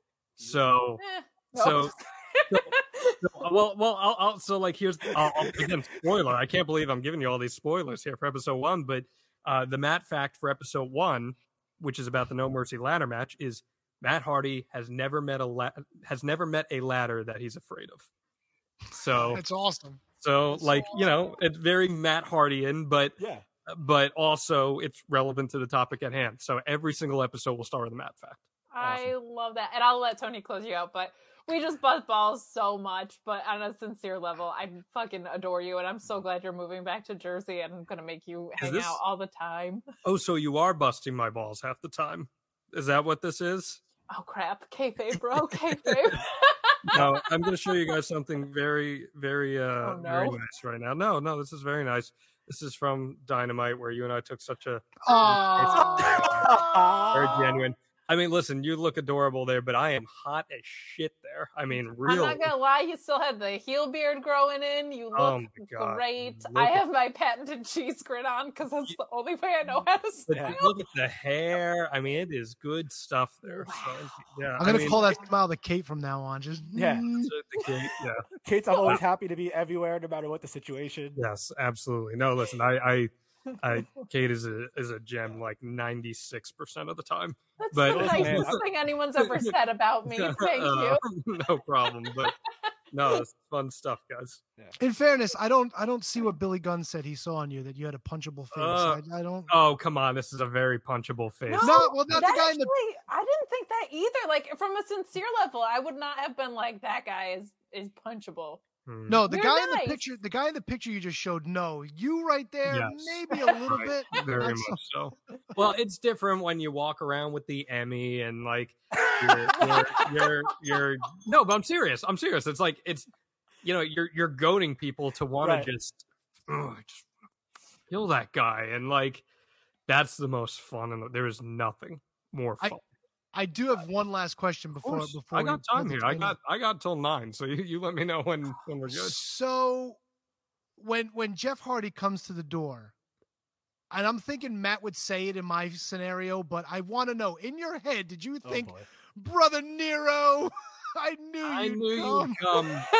okay, so uh, again, I'm giving you guys a bunch of exclusives here. So BlueChew is one of the advertisers for this podcast, Of course. and Hook so up. I'm like, I'm like, okay, I got to get as many Matt Hardy puns into this BlueChew read as possible. And you know, how can you you can take your sex life from V1 to V2? You know, like, uh, you know, like His the word hard is in his last name. It's Right, right. right. Yeah, it's Yeah. perfect. You know, Matt realized the importance of taking the twist of fate into your hands rather than making yourself a whisper in the wind. You know, like there's, there's just there's how- there's so many I got one. opportunities there. How about this one? How about BlueChew? Delete and repeat.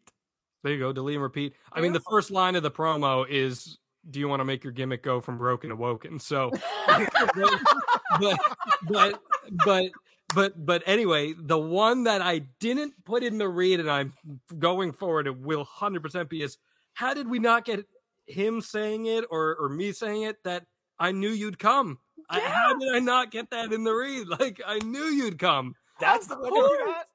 So we we that one did not make the read for episode one, but uh, Oh, there's, there's a read. lot of good ones. There's still a lot of good ones that I think you'll pop for. So There's got to Yeah. be a Willow reference in there somewhere too. there's there's a lot of subtle ones too that that even just talking about side effects, you know, it's like there's, there's, so, many, there's so many different things. So yeah, Oh it's, it's Matt. Thankfully, Matt Hardy lends himself to a lot of shit like that, Have See, you this is- met Matt's booty shaking wife yet?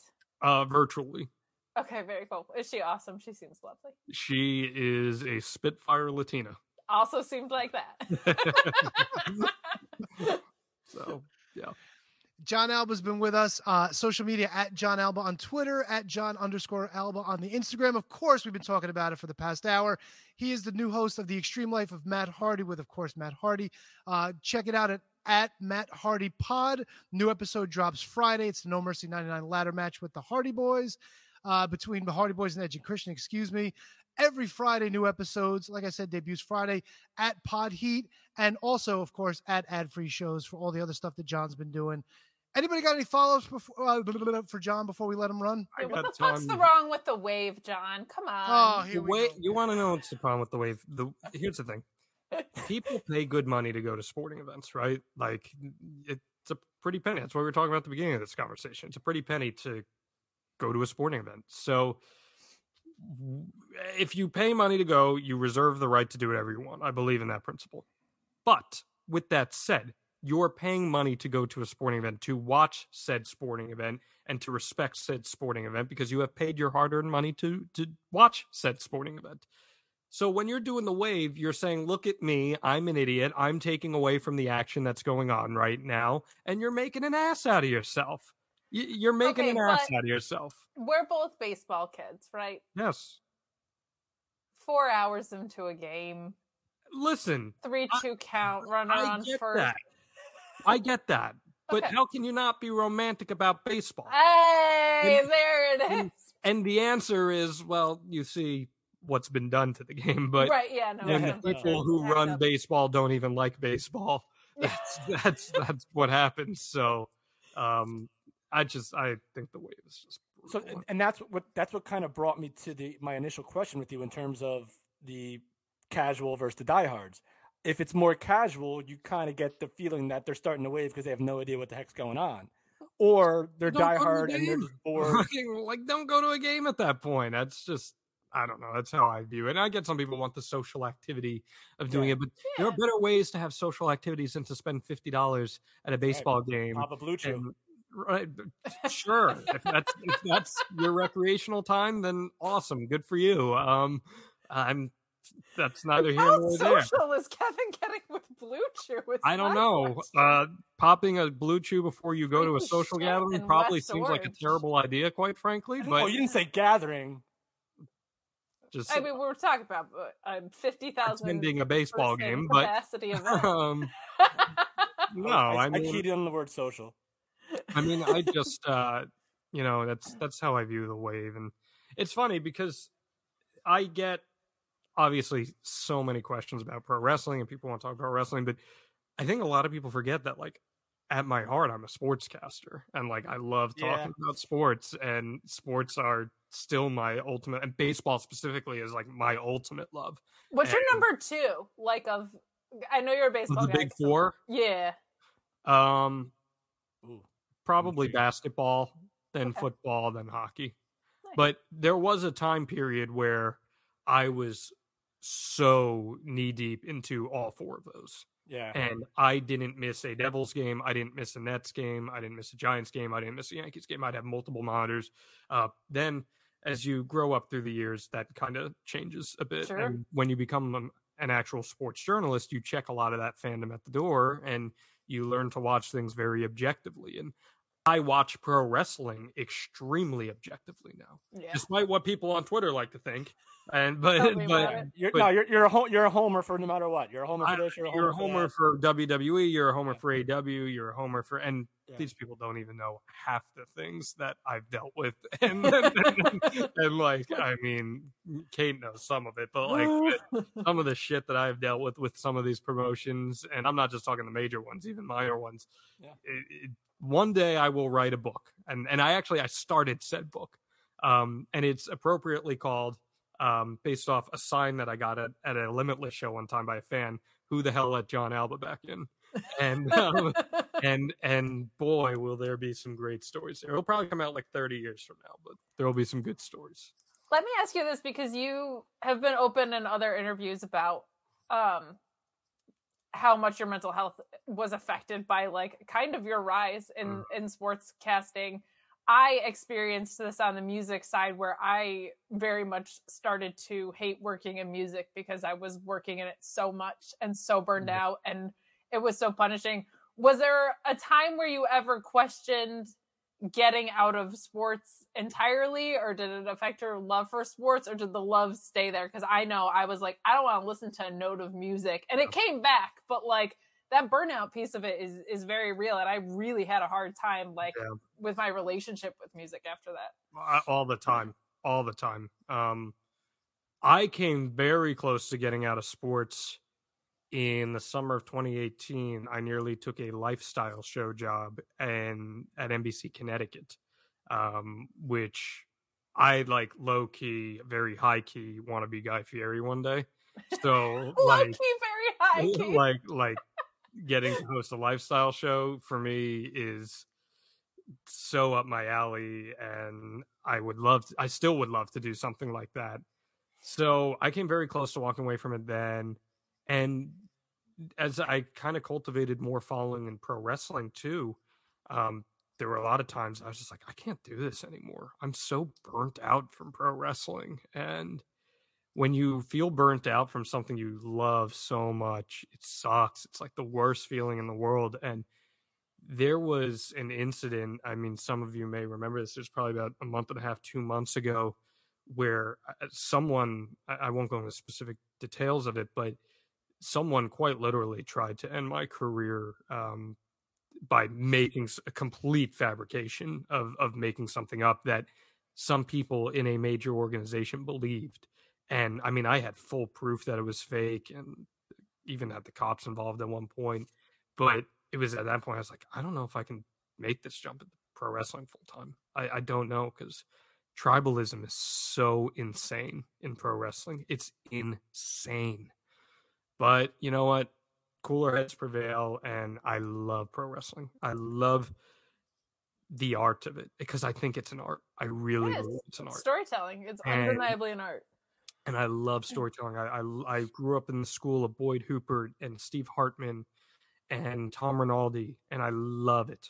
So I just try to remember that, and that's kind of what has been propelling me forward. And now this Hardy podcast, I was really worried. I'm not going to lie to you guys. I thought that we were going to announce this podcast, and people are going to be like, "Eh," and there it's Matt Hardy. But seeing the response has been incredible. So I hope you guys love this episode as much as and this show as much as I love recording it because it was the single most fulfilling thing I've ever done as a broadcaster. do you have a, Well, a go-to match like party? Just in general like if you're feeling burnt out on wrestling what's like your go-to match If I'm feeling burnt out on wrestling, I'm not watching wrestling. Fair but enough. what is there one particular match that reignites your your love for it i Um, should say you just give me a great technical wrestling match Sure. that I can watch the shit out of where it feels like a sporting event. That's the that's best. your vibe Bryan Danielson, Daniel Garcia, Jonathan Gresham, Lee Moriarty. Give me one of their matches. hell yeah I'm set. okay i'll Alright. shut up because i could talk to you all day Yeah. Jon, I want to thank you again. That's Jon Alba. Thank you guys for having me for so long. Jon underscore Alba on the IG. May have had them flip flop, but I think, I, think I got it right. You Uh, the. Extreme Life of Matt Hardy debuts January 7th on Pod Heat. Uh, follow them. It's going to be great new episodes every week. Like I said, every episode will probably feel like a series premiere. Um, so we appreciate it. Anything you want to leave anyone with before we let you go? No, I, I want to hear feedback. I want to hear what people think about this show. And that's important to me. I, I firmly believe that episode one will not sound anything like episode 25. So, God willing, we get there. So, I, Awesome. I just, I want feedback from everybody. And my DMs are to a fault always open. And, um, tell me about it and, And one- yeah. yeah, go ahead, Kevin. No, I'm sorry. And the pod, the Matt Hardy pod is the handle for the actual Yes, podcast. Matt, so Matt Hardy sure Pod on both Twitter and Instagram. as well. Um, it's going to drop anywhere you can get your podcasts. So Apple, Spotify, YouTube, Matt Hardy brand. Um, and the only other plug I have is I, I kind of put this out there yesterday, but probably look around February. I'm actually starting a coaching service for um, people Oh, who want to get into broadcasting and people who want to get into interviewing and anchoring and storytelling. How do I sign up? There you go. Right. So uh, I'll have all the information on that, and it's going to be a really cool service where you can interact one on one with me and I can try to help coach you. I've mentored a lot of people in this industry, and I get a lot of gratification from teaching. So I, I hope that people take a look into that. Lazy Awesome, as man. usual, Alba. I know, right? no. Thank you guys. I appreciate you. Bye, even buddy. even you, Kate. Oh, thanks, buddy. Hope to see you around Jersey There, soon, man. Be well. I did it for you. Okay, did it for you. Clipping again. forever. Never again. See you guys. Thanks again, Jon. Be well. Oh man, I, I wish nothing but the most success for him for this show. It sounds like it's Yeah. gonna be amazing. Just he's a, just a, comes across as a real good dude. Like, and I didn't realize how much experience he had outside of wrestling. Like when we met in Newark, like I knew what he like he did at Limitless and, and the stuff he had with Davienne and and all that stuff. Uh, did not know all that experience in, in his sports and news uh, career. So, um, yeah, that's great. Anytime you can get advice from someone like that is uh, is invaluable. So thank you again, Jon. a good steal for Jersey. Getting him back from Florida, I'll take it. Yeah, I'm excited. many uh many some rest some independent shows in the future, some good stuff, hanging out, some good hangs maybe. We'll see. Hell yeah. All right. Tony, Do I you know it's guys? late. Well, Yeah, yeah, top you- five. Easy. Yeah, yeah, top five. yeah. no, no, I, that's. I'll give him the official top five on the Twitter, but I really, yeah, I do we break? It or what do felt we very do? dark ordery, my hand on that one. if you guys want to take a break, I could run through all the plugs real quick. So this way we don't have to run the whole commercial break and whatnot. Because uh, one, I don't think we need to talk about everything tonight. And I know there's a couple things that maybe we want to do, maybe we don't want to do. I think the agenda would be picks, past and upcoming, Mm-hmm. and a brief synopsis of of Dynamite. I mean, I don't even care. Like, we can come back and talk well, about. we could we could save Dynamite for Wednesday night show. You know, the the Mark Order podcast. yeah, and members we, of and the we, touch- and we touched a little bit on Rampage, so I think we're okay.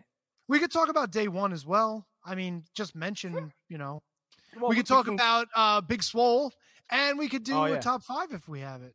Yes, I think we which, got enough. Which is why we gotta take a break. All right, so you guys go, you guys go pee and poo and do whatever else you need to do, All right, and uh, or, okay, or just I'll take a handle break. all this. All No, right. Go ahead. See you later. Um, Goodbye. this is gonna this is gonna be uh it's gonna be the mark order thing here. Probably. Let's oh no, I can switch it. Let's go. Let's see all what right, it switch is. it up. Let's go. Oh no, wait. How do I? What's going on here? Oh, stop cam. I always forget the stop cam thing. There you go. That's all right. You can do whatever you want. You can do whatever you want in this life, like the Jerky Boys used to say. Anyway, of course, while these guys are taking their break ski, I will continue on and tell you all about the great shows on the Shining Wizards Network. Of course, do not forget this past Sunday, Inclusive Breakdown. Um, Justin and Vince had myself and friend of the show, handsome Dan Lopez, on for their 2022 Death Pool picks. And fortunately, unfortunately, of course, with the passing away of Betty White on the 31st, we've got our first points on the board.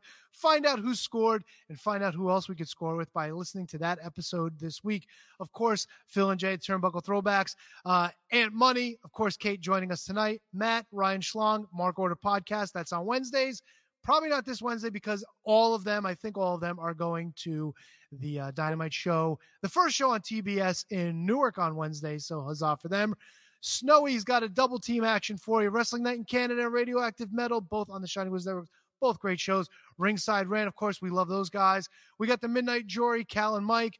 Uh, and of course, us, the Shining Wizards. The reason why you're tuned in now, not only do we have great shows on the Shining Wizards Network, but we also have a Patreon, patreon.com slash wizards podcast. We've got so many things that we offer as a Patreon supporter if you give us just one dollar, just one dollar a month, you become a Patreon producer. We will mention you each and every week on the Shining Wizards. But that's not all. Three dollars a month, you get watch-alongs, you get shows, you get profiles, you get bonuses. Kevin and Matt did a huge omnibus on what one year in the life of WCW Bret Hart from his debut through 1997. No, not through 1998. That's it. He debuted in 97. Amazing stuff. We got tons of free stuff, uh, tons of free stuff, tons of great bonus content for the $3 tier. Five bucks, we will plug your shit. 10 bucks, 20 bucks every three months. We will send you a box of wizardry. Matt collects wrestling attire, memorabilia, and all kinds of knickknacks from around the world, and he will be happy to send it to you. Support us on the Shining Wizards Patreon page. And right now, we want to thank those who continue to support us. Our Patreon producer roll call. First, we got to start with our king and our queen. Manny Kratzer, the king of the wizards, and Kathy Hummer, the queen of the wizards. I think they would get along if they actually met each other in real life. I think Kathy's easy to get along with, and Kratzo's just fucking Kratzo. I mean, he is what he is. Anthony and Danny Rusinello, the AOP of the SWP. Sean Toe and Sean Kaleo, two Seans from across the pond from each other, across the world from each other. I bet you if Sean Toe dug a hole, he could reach Sean Kaleo all the way on the other side of the world. That's how awesome the Seans are. Kate the Great, she don't shut up, but we love her just the same. OnDeckIC.com is the place. She's on Fightful. She's on Fight Less. She's on Fight Your Mother, Fight Your Father. She's fighting everybody. She's awesome. Glad to have her. Matt Garifo, no relation to the KJG. Maddie Mellinger, definitely not related to KJG. They don't even have the same fucking name. Matt, Kevin, come on, really? Christine Friesendorf, Mark Parloni will say happy birthday, Mark. Happy birthday, Mark! Oh, Kate's back. I love it. She probably heard me talking shit about her. That's fucking great. I Scotch absolutely drinks did. more. Mr. Kenny Hossey, the Scotch drinks more. Jay Cop, the big cop of pump, the greatest part of the turnbuckle throwbacks. Mott Spock himself, Thomas Cops, fucking Milwaukee Tom, whatever he's calling himself today. Mr. Michael Hammond, Mr. Matthew Birch, true Prince of Pro, Mr. Braden Berger, and the fucking LeBron James figure collecting thing guy. Brendan Haney, Carrie Cowling, the man with the big one, Ryan Schlong, our friend Asian Joe, who's not white. Thank you, Ryan. Mr. David Henry Bauer III, Mr. Mike Peterson, Big Rob Humphrey. And last but certainly not least, I hope Kevin's back because I don't have the screen open. And his pal Antonio Hosserman makes experimental music at harvestmanrecords.bandcamp.com. He's the one, the only, too sweet to be sour, full of vinegar and power and whatever the fuck they say, Mr. William Mercier Jr. Lives are going to be in William Mercer's hands. You know what I mean? I do know what you mean, Kev. I didn't know if you had it covered. My bad. Bang bang! I'm really good at this, Tony. Come on, you goons. I like Oh, brother. Sorry, uh, his name is Judge Crandall, but I know him better as Vince. He's one of the uh, hosts of the Inconclusive Breakdown. You damn right, I got a point on the board. Thank you. Like I said, check that out. It's a riot. Those guys do a great job every week. Um, I don't know what am I looking at here. I don't know what I'm looking at. People are sending me things all over the place. Anyway, Well, Kevin, which direction do we wanna s- breaking news. Breaking we news. Start with that. what we got? Breaking news. What did I miss? What did I miss? Well, it's been posted that inside the ropes. Matt texted us about this. oh, that's um, what that Against, is. against Okay. the ropes. I'm sorry, against the ropes. Uh, the series will release its first streaming platform this Friday, so stay tuned for that. You guys had the delightful Kayla Sparks on.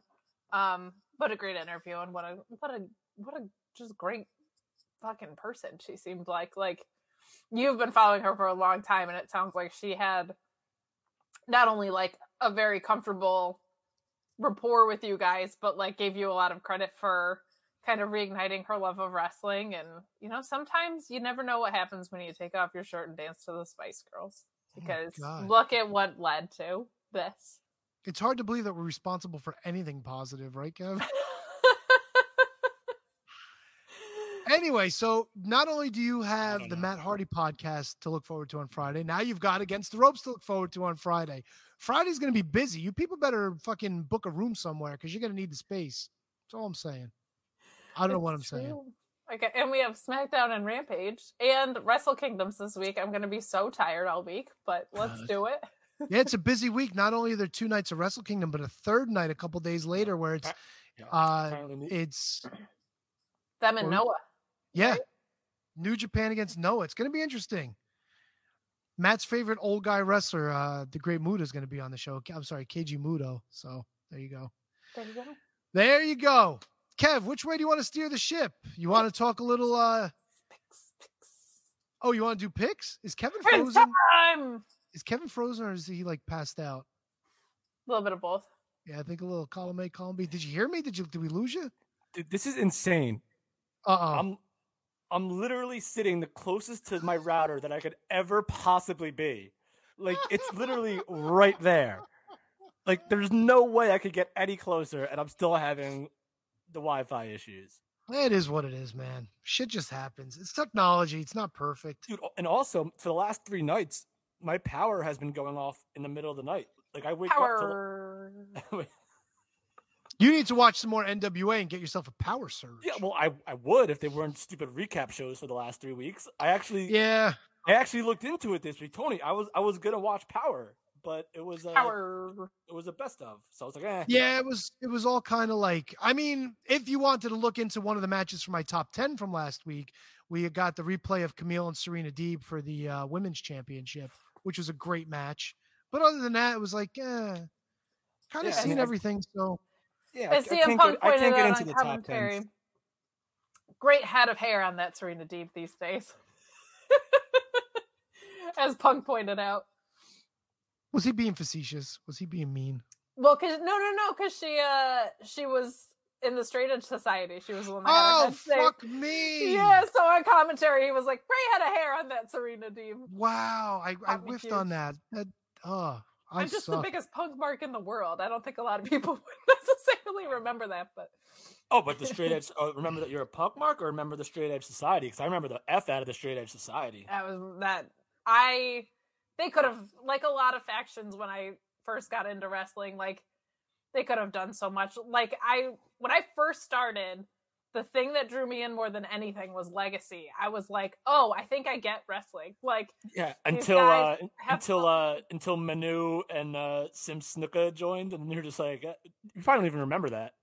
No, I do. I remember that. I remember, like, when you first start watching, right? Like, I remember being so incensed that Randy Orton just cheated. Like, how could he?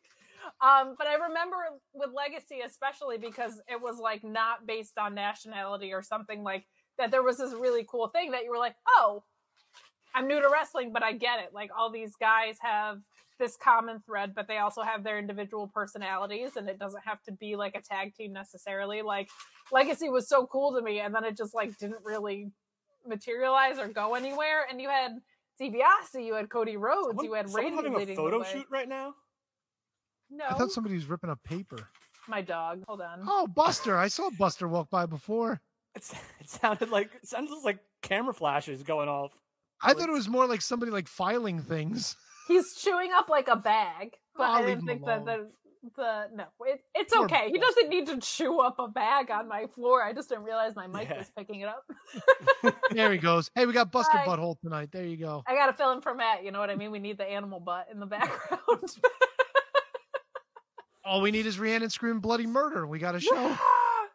His face when he had to go was like, I listened. I, I need to watch the replay. I know Oh, exactly just- where it just- happened. those 20 seconds are just that moment of sheer terror on Matt's face. Like, gotta go. Kev, I know we cut. I cut. I cut. I feel bad. I cut uh, Kate off with her her point about why she got invested in uh, Legacy before Buster. Uh, Oh, it was just, I, I, factions made sense to me because of Legacy right off the bat of like, these guys have this commonality, right? But they are also individuals with their own paths.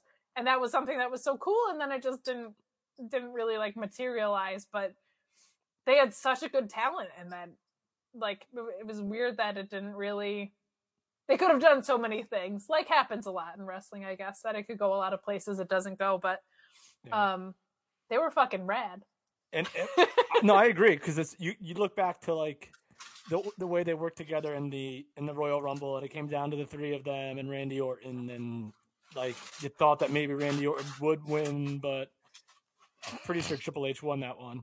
So um, well, Yeah, Randy Orton didn't Randy Orton beat um, Ted Jr. and Cody At in a handicap WrestleMania. Yeah. in, out of WrestleMania, yeah. And uh, and then that the three I was actually at the Hell in the Cell, I believe it was, when it was all three of them versus DX in the in the Hell in the Cell. Actually, Tony, get the bell ready. Um, former New Jersey Devil, Pittsburgh Penguin, uh, Paul Martin got me tickets uh, for for that event, so that was good. So you have professional athletes going to bat for you, Not you got- bad. Not you got made in the shade. All right, Tony, what do you got? Kev. All right. So Fucking Big Swole and. Tony Khan sent out a tweet or two over the uh, past week. All right, this is the question directed for Kate because she's the one stirring the pot on this. But she's Stirring chewing it an up like apple. red her, velvet her, her dog's ripping up paper. She's chewing apples. We gotta have. i was we gotta so hungry We got So- real bro. I mean, we don't have to take a deep dive, but let's let's start with the first text from Swole. The the one the one thing that I was really puzzled about is she's claiming there's no diversity like on TV, but correct me if I'm wrong. Like I think AEW's got a really diverse locker room. No, So I think um what was sorry, Kate, real quick. I just want to clarify this because this is a lot of sensitive stuff right here. That was the point of the tweet. The point of the tweet was there's no diversity in AEW. Blank, point No. blank. um, there is no representation truly, and where there is, it does not come across in the black community as genuine, also at all. I don't know why everybody's so afraid to accept it or say it, but it's not a good look. Uh, there's other stuff. Then she says, uh, I want to see here with promises you made to be diverse. I want to see that, not with just black people. I would like to see Latino, Latino, Latino, Jesus, Latino or Hispanic or more Asians. I feel Asians and Indians do not get the love. They just don't. It's such a big gap. I don't, I mean, honestly, like, I don't know what her experience was. And it seems like she said that things were on good terms with her and Tony Khan when she was leaving. But I Well, mean, let's look, look at at that the roster. Yeah. All right. So here's the difference. You're either looking at the roster or you're looking at the roster positions and where they are. Because yes, AEW has a completely diverse roster. No one can argue that. Rep- representation matters, and it and it clearly does matter. The question is, does she think that it ma- should it matter more in terms of position on the card? Is what I so I'll I'll say this about it.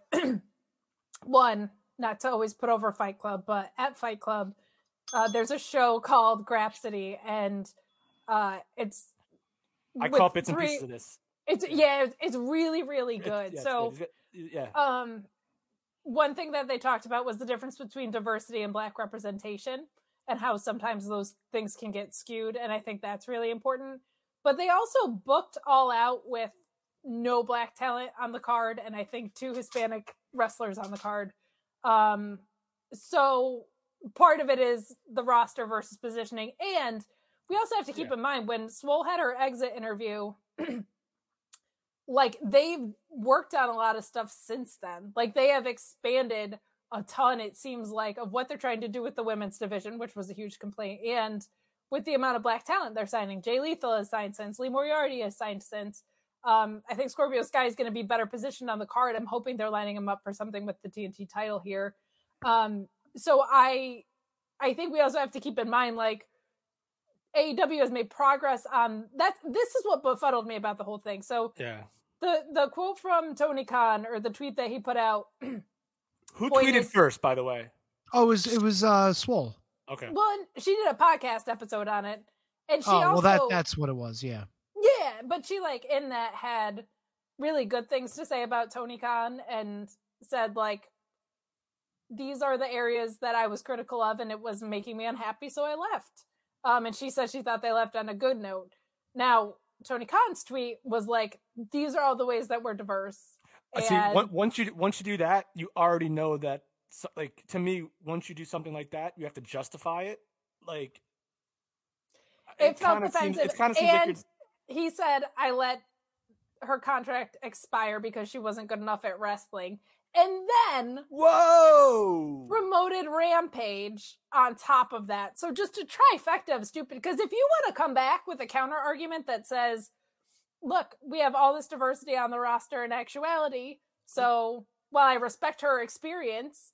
Um, here's all the ways that we've tried to make progress on that. And a lot of the things that he said, this was my thing. A lot of the things that he pointed out, I'm like, that's that's all new stuff since she left. So you don't get to take okay. that victory lap. Yeah. And The then ti- taking the, time- aside the timeline, the timeline is important, and I think less is more with a state with a statement like this. Again, I didn't read any of these tweets, so I have no real clue what's going one on. tweet. One or whatever. Yeah. What, oh god. which makes it worse in, in Yeah, a so, lot yeah, in the my moment- opinion yeah the moment you like you start giving examples of reasons why you are just you just got to tell people hey just look just do the research you could like I, I, I get i get you have to, i get you have to defend your brand but like i think aew is plenty diverse and again like i said there's difference between ah, this is such a sense it's such a weird topic that like it's gonna be tough to make a point and No, I'm, say I'm, it. I'm, say I'm kind of on big swole side but you're right in terms of timeline yeah like and and to her point it's like you can have a diverse roster if none of them are on a pay-per-view that doesn't help you very much right like this is something i thought roh was doing really well like jonathan gresham is an incredible black wrestler what he did is so different from Shane Taylor Promotions, right? Yeah. On the Hispanic side, you have LSG, who's not Italian and is Hispanic, um, and you have luchadors, right? So it's the depictions within that diversity, which I think is something that AEW needs to make strides in. The inauthentic thing feels maybe like a little bit directed at Brandi, um, because I've been hearing a lot of that. But I think to Ah. to then take a swipe this is this is why i brought up grapsity will on grapsity said like you're the employer in that situation and even though wrestling's a weird landscape if somebody goes on glassdoor and leaves a review of working at walmart and says uh, i had a three and a half star experience there but this is the the reasons that my experience wasn't great you don't get to come back as walmart and be like you suck at stocking Yes. shelves. And also we're running this 20% off coupon. Like to say diversity is important and then promote your show in the same breath is so fucking lame I think I think that's. I think that's the I think that's the exact point I was trying to make in terms of Tony Khan's response. I think was like Yeah, uh, look, should he have should he have answered that way? No. On the other hand, I don't I'm sorry, maybe maybe I didn't go through what Big Swole went through, but here, here's a tweet from Powerhouse Hobbs. This came out after. I've been featured in some heavy ass spots since being signed to AEW as well as other minorities. Now, this is the kind of point that I want to get at. He says, he writes, quote, now TK has put me in spots at the right time that meant something. And he goes through Yeah. Punk, Christian Cage, Brian Cage, Hangman, especially running in and saving Moxley. This company has been there since the passing of my mother. So he's talking about the company being supportive. Cody and QT played tremendous part in getting me signed. Lastly, if you have an issue with someone, pick up the phone. I think that last sentence goes both ways. Definitely like a foul on Tony Khan. No argument there. People were calling for him to fucking fold up AEW. Are you out of your fucking mind? yeah. In I, the grand scheme of things, he said something stupid. Did he say something inappropriate? Maybe it wasn't inappropriate. It was stupid of him to say it. It was. He was well, speaking. and He was I- speaking more with his heart as a person It- he rather than got- the owner of a company. he it struck a nerve i think Yeah. Exactly. but but the best thing that i saw floating around about it and then i'll close the loop on it myself because i'm just so tired of it but yeah. Yeah. Somebody said how does jon moxley go on jericho's podcast talk like a whole heap of way worse shit about wwe and get celebrated but then swole kind of very professionally says like you know these were the areas that i felt like they needed to improve upon. She said she genuinely wishes aew the best. It was just time for her to move on. And she's out there getting like kind of crucified by this. I think tony khan's getting it worse as he should. But I like think- the the fact that that reaction was there like is it because it was big bad wwe or is it because it was a white dude doing it? Like I, it's tough. It's I think it. I think it's mm. more I think it's more Moxley was shitting on the machine that everybody loves to shit on. Sure. Number 1. But number 2, I mean like unless you really do a deep dive, like if you look at the roster at AEW, there's a ton of representation on there. You know what I'm saying? Like you've got the LGBTQ community, you've got you've got black wrestlers, you've got Latino wrestlers, you've got Mexican wrestlers, like Brazilians for God's sakes. One of my favorites over there. You know what I'm saying? Like there's tons of diversity there. Maybe we look at it objectively. I don't know. Maybe it's a talent thing. I don't know. Like I'm not saying, look, all the black wrestlers are terrible. That would be an awful thing to say, and it's not true. Maybe it's a timing thing. Maybe it's just like the, the they're at points in the stories where these folks just aren't involved yet. But isn't isn't um aren't the Lucha Brothers still in a thing? Aren't they the tag champs with FTRs and that going on? Isn't they are Powerful involved with something on top? Weren't Yeah. weren't they feuding with somebody at, at this point? I thought so was i sh- think it's more i think when you have cody rhodes go out there and give a promo about calling yourself literally the ellis island of Oh, professional wrestling Yeah. All right. There you go. you know what i mean like Yep. and then you haven't had a black champion and you have hispanic tag champions but again her exit interview wasn't yesterday it was a couple Yeah. months ago um i think if you set out to say and i look it, I lose my fucking mind at the women's division. I can't imagine working there and seeing what the women's division was like. So let's also keep the the women's perspective of this too. Yes, you have Jade Cargill who's being pushed to the moon. Yes, you have Red Velvet there. Brandi, like you do have representation in those areas. Um, but it's also what those representations look I mean- like and the amount of screen time that the women were getting is is laughable. right. Kate, I'll be honest with you though, as as terrible and as panned as a lot of the stuff was when this when COVID first started, when they were looking for an opponent for Shida, the Japanese women got fucking episodes on YouTube just dedicated to. I mean, I know it's YouTube, and I know that was a sticking point with you, but I, I don't know, man. No, I I, get, I get, I think it's diverse. I think her bigger qualm. I know she named diversity across the board. I think her issues were the portrayals, and I think her bigger issue was probably with the black representation piece of it. Would be my guess. Yeah, and Um, because especially when you look, I again only guessing, not because when you look in every other company, it seems to be so much more like prevalent and so much more like in every other Yeah, company, but but but AEW. Yeah, and if they like it's not just that they booked all out with no black talent on it. It's that all out was like a 400 hour pay-per-view and they didn't have any black talent on it, right? Like we're not talking 3-hour pay-per-views. We're talking about you had a a loaded card with no black talent on it. That I I understand. I Yeah, think that- there's that- probably a happy medium there between what both of them were saying, but like it was just such an inappropriate response and then to promote your show on top of it after was just so tasteless Yeah, that's that's it. That's textbook struck a nerve. I'm just gonna retaliate and be stupid. Oh, it's and, this. uh, Hundred percent. yeah, but On- hey, On New Year's Eve, come on. Look, drinking. look, look, look, look, look, look. Side with Swole all you want. Jade Cargill's in the finals of the TBS tournament, so huzzah and fuck all.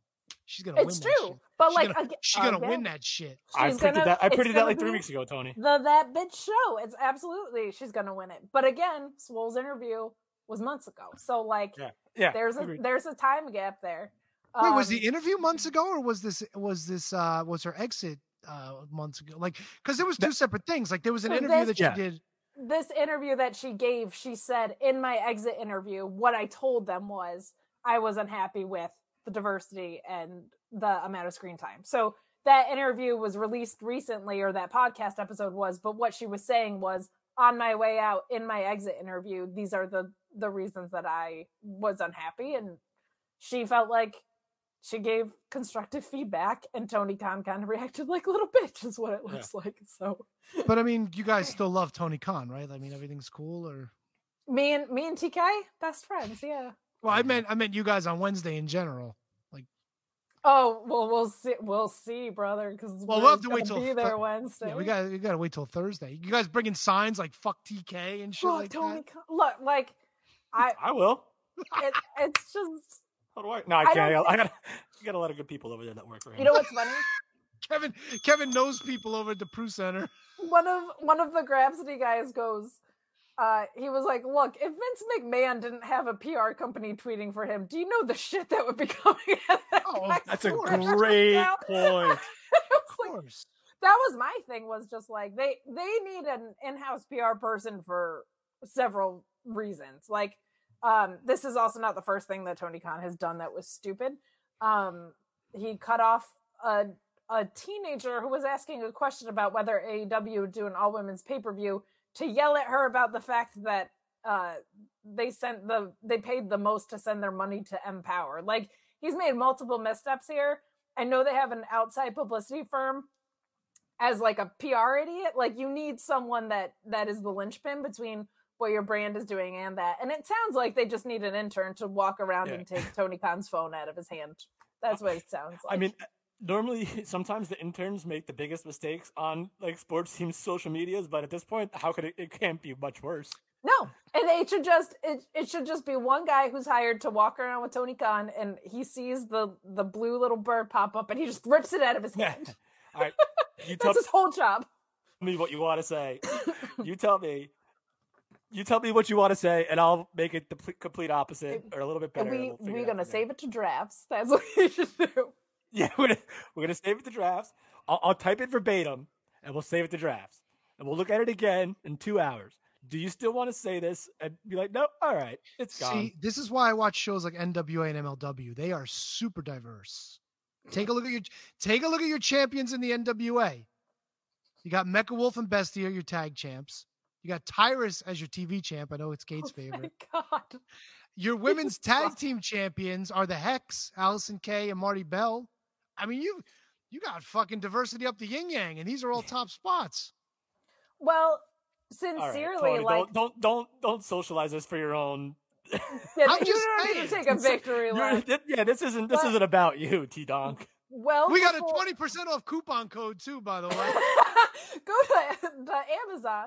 Go to Wizard Spot. No, but I I had said this well before um this had happened. Like I felt like ROH was doing such a, a good job at, at how organic their diversity felt. Like I had I had pointed out those examples, but like all over the place, it just felt like really authentic portrayals of what what the artist wanted to create. And again, going back to the Grapsity guys, they were like, support the wrestlers, not the company. Like we've learned this lesson so many times over and over again from multiple companies. And it's like, yeah, like you don't want to like I know a lot of people that were like, I don't want to watch Rampage after Tony Khan did this. It's a really shitty thing to do. And he did it like 20 minutes before Rampage was gonna be on, and Nyla Rose was like, please don't punish you know Bunny and Penelope and Yeah. Tay and Anna Jay because of like what this idiot did, which was a really good point. So it's just unfortunate, and it, it's just so.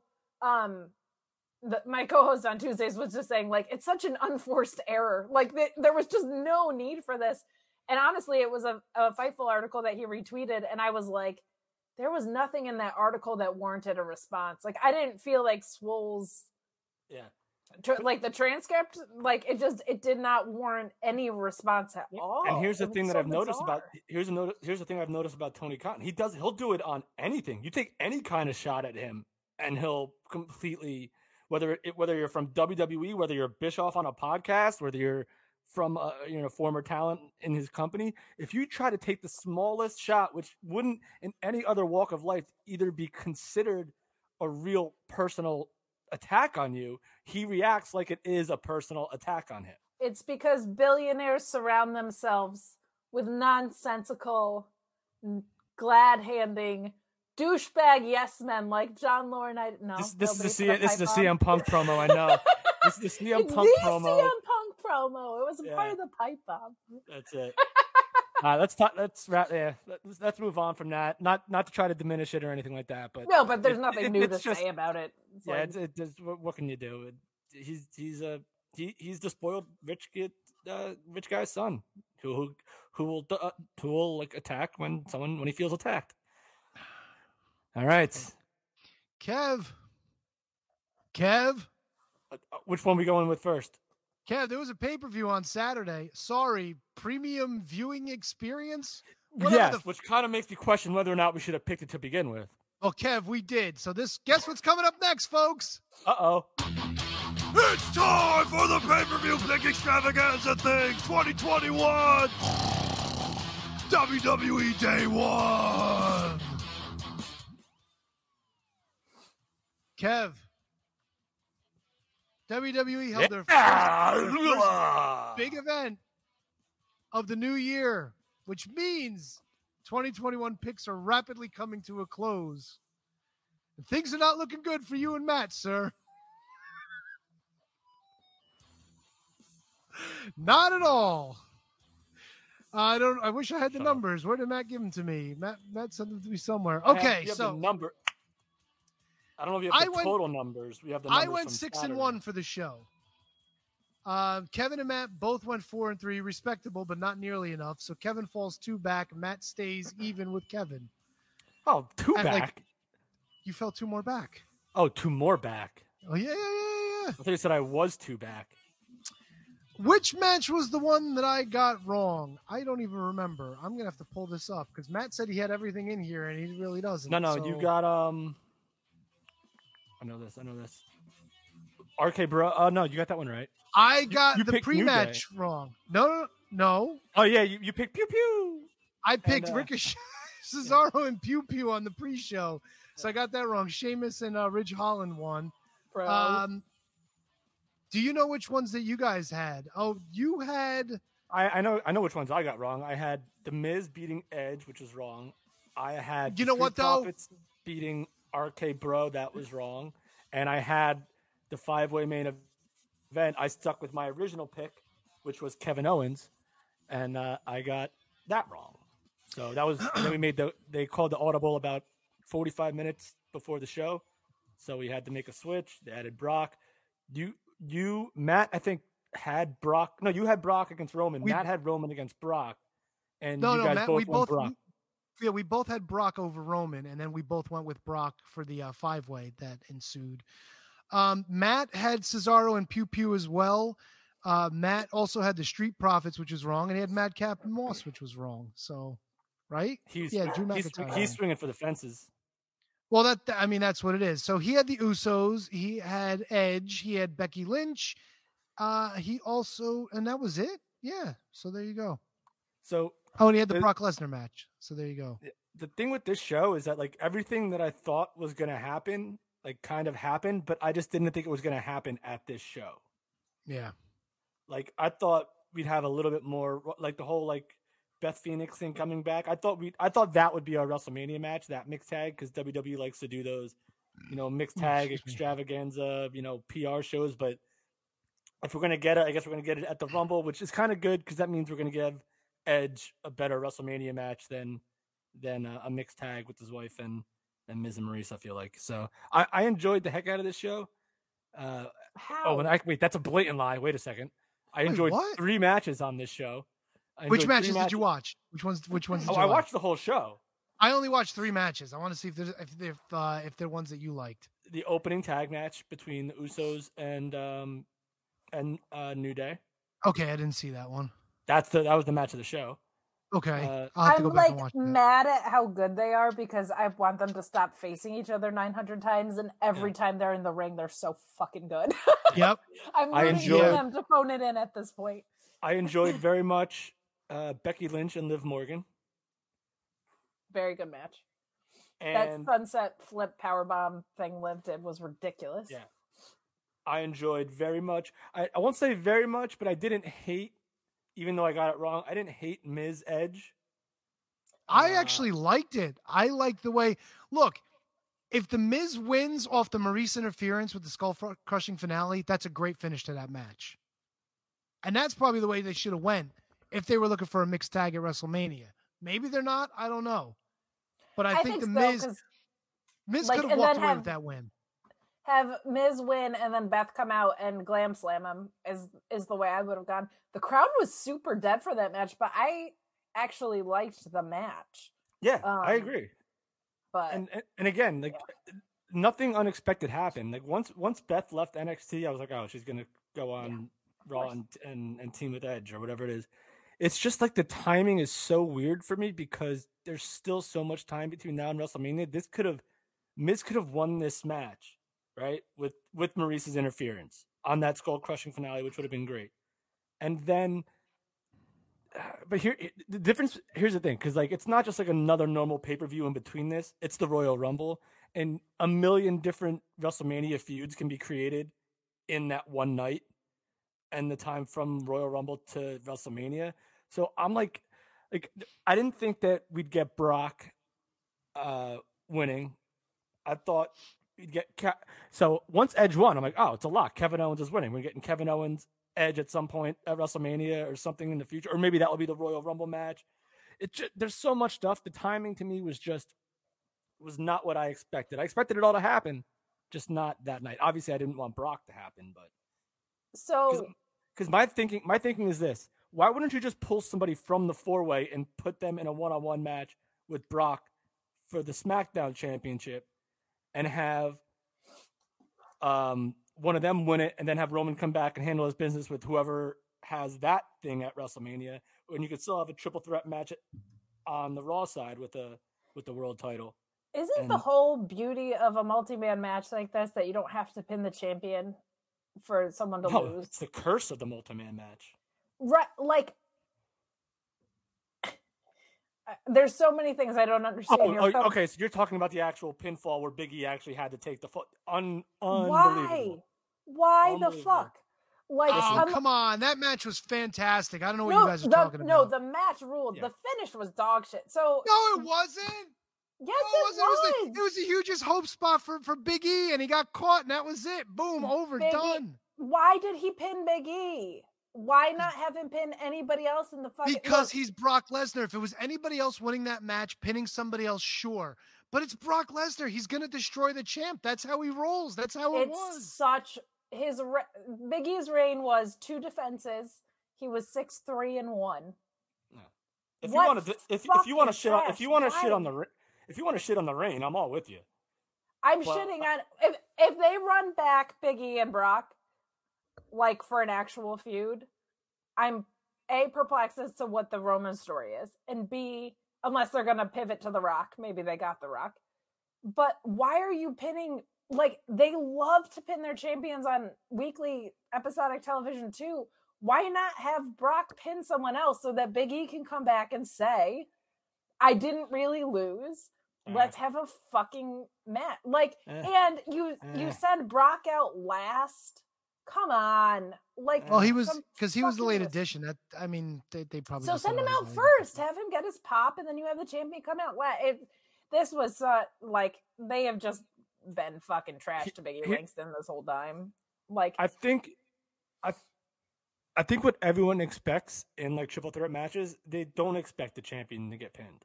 So every once in a while, and again, I don't have the numbers in front of me. I have no idea what the the ratio is, but so every now and then, pinning the champ is something that you just maybe you don't see coming, and so you just do An it. already then- weak Again, it stinks for Big E, but this clearly means, and if you couldn't tell by his reign, they had no real clear. They had no real clear. What's that? Oh, I think you're lagging. But my point is like Biggie already looked weak as hell, and now you're just making him. You had a chance to either legitimize his reign or just make him have a weak reign and look like a weak champion. For what? Like, just have him pin somebody else. You can still do whatever feud you want.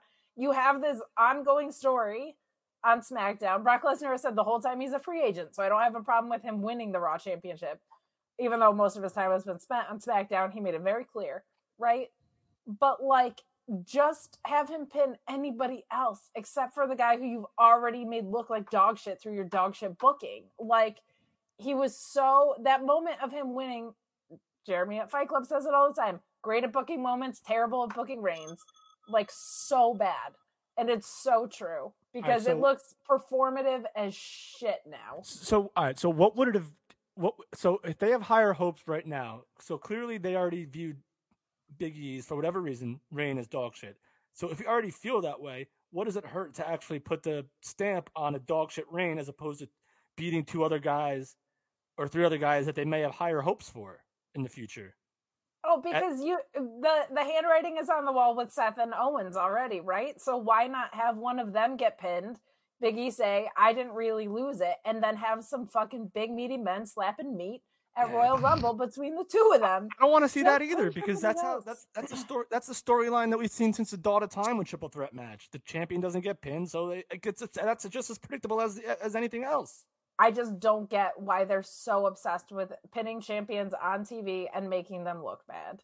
Let me ask you this: WWE. And Brock the match if- if- fucking slapped. If That match fucking ruled. If he had just pinned Kevin Owens, cool. And Seth Rollins didn't help him out, then his frenemy betrayed him. Like there's so many stories you could do. There's a history with Biggie and, and Bobby Lashley that's sitting right there. There's a history with Brock and Bobby Lashley that's sitting right there.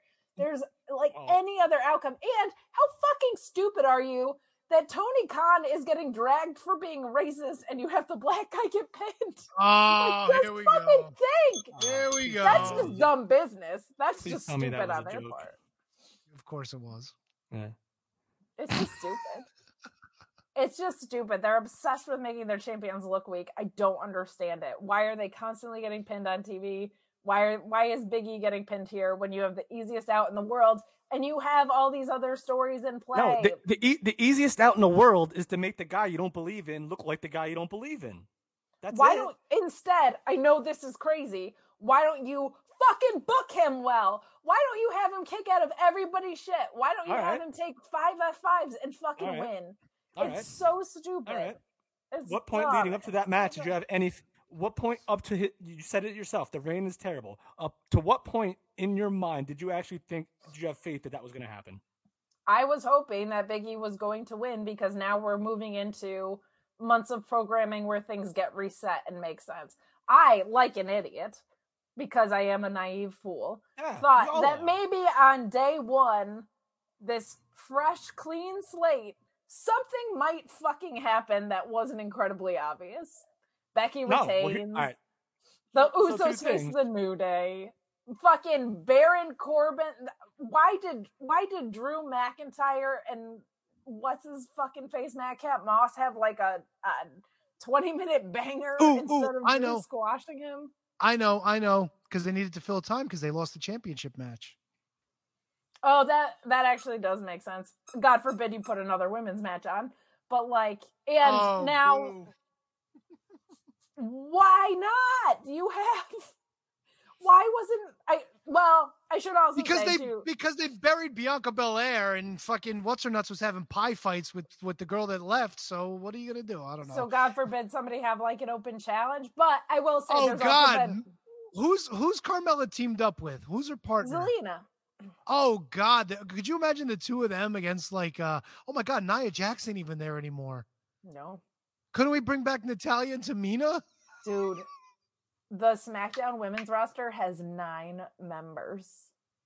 Nine. But there's also been a COVID outbreak, so I should I should give leniency to that too, because who knows who actually could have been there and couldn't have. Do you But- do you think do you think um we get a title for title match at Mania? Do I'm they have very nervous that they're Be- going to unify them because they do that every two years. The only the only thing I'm concerned with is then is that making the Royal Rumble worthless.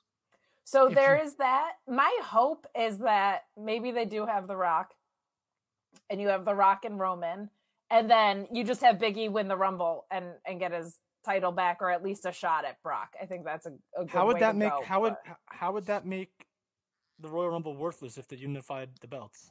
Because then who's going to win the Rumble as a champion? You don't win the Rumble as a champion. if you have Ah, but Kev, champion but versus if you have- champion, who are yeah, you if you have going to two face? champions Oh, if, facing it's, each oh, other, if you're going on that ridiculous premise, which it won't be. stranger things have happened. Well, you could though. You could have a triple threat with Oh, Biggie I- and Brock and Roman. You could do that. I got an idea. Got an idea. We bring back the one championship that they need. The WWE CW There it championship. That's it. Boom. I mean, Boom.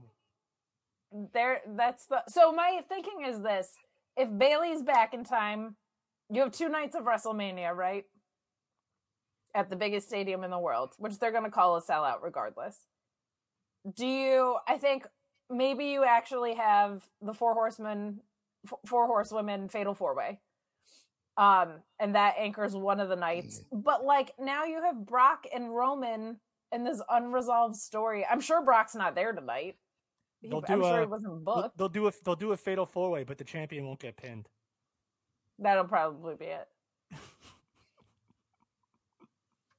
I just don't know how I don't know how you for two nights sell out the biggest arena in the world or like the biggest stadium in the world unless Ooh. unless you get the rock and Cena maybe Here we go. Here we go.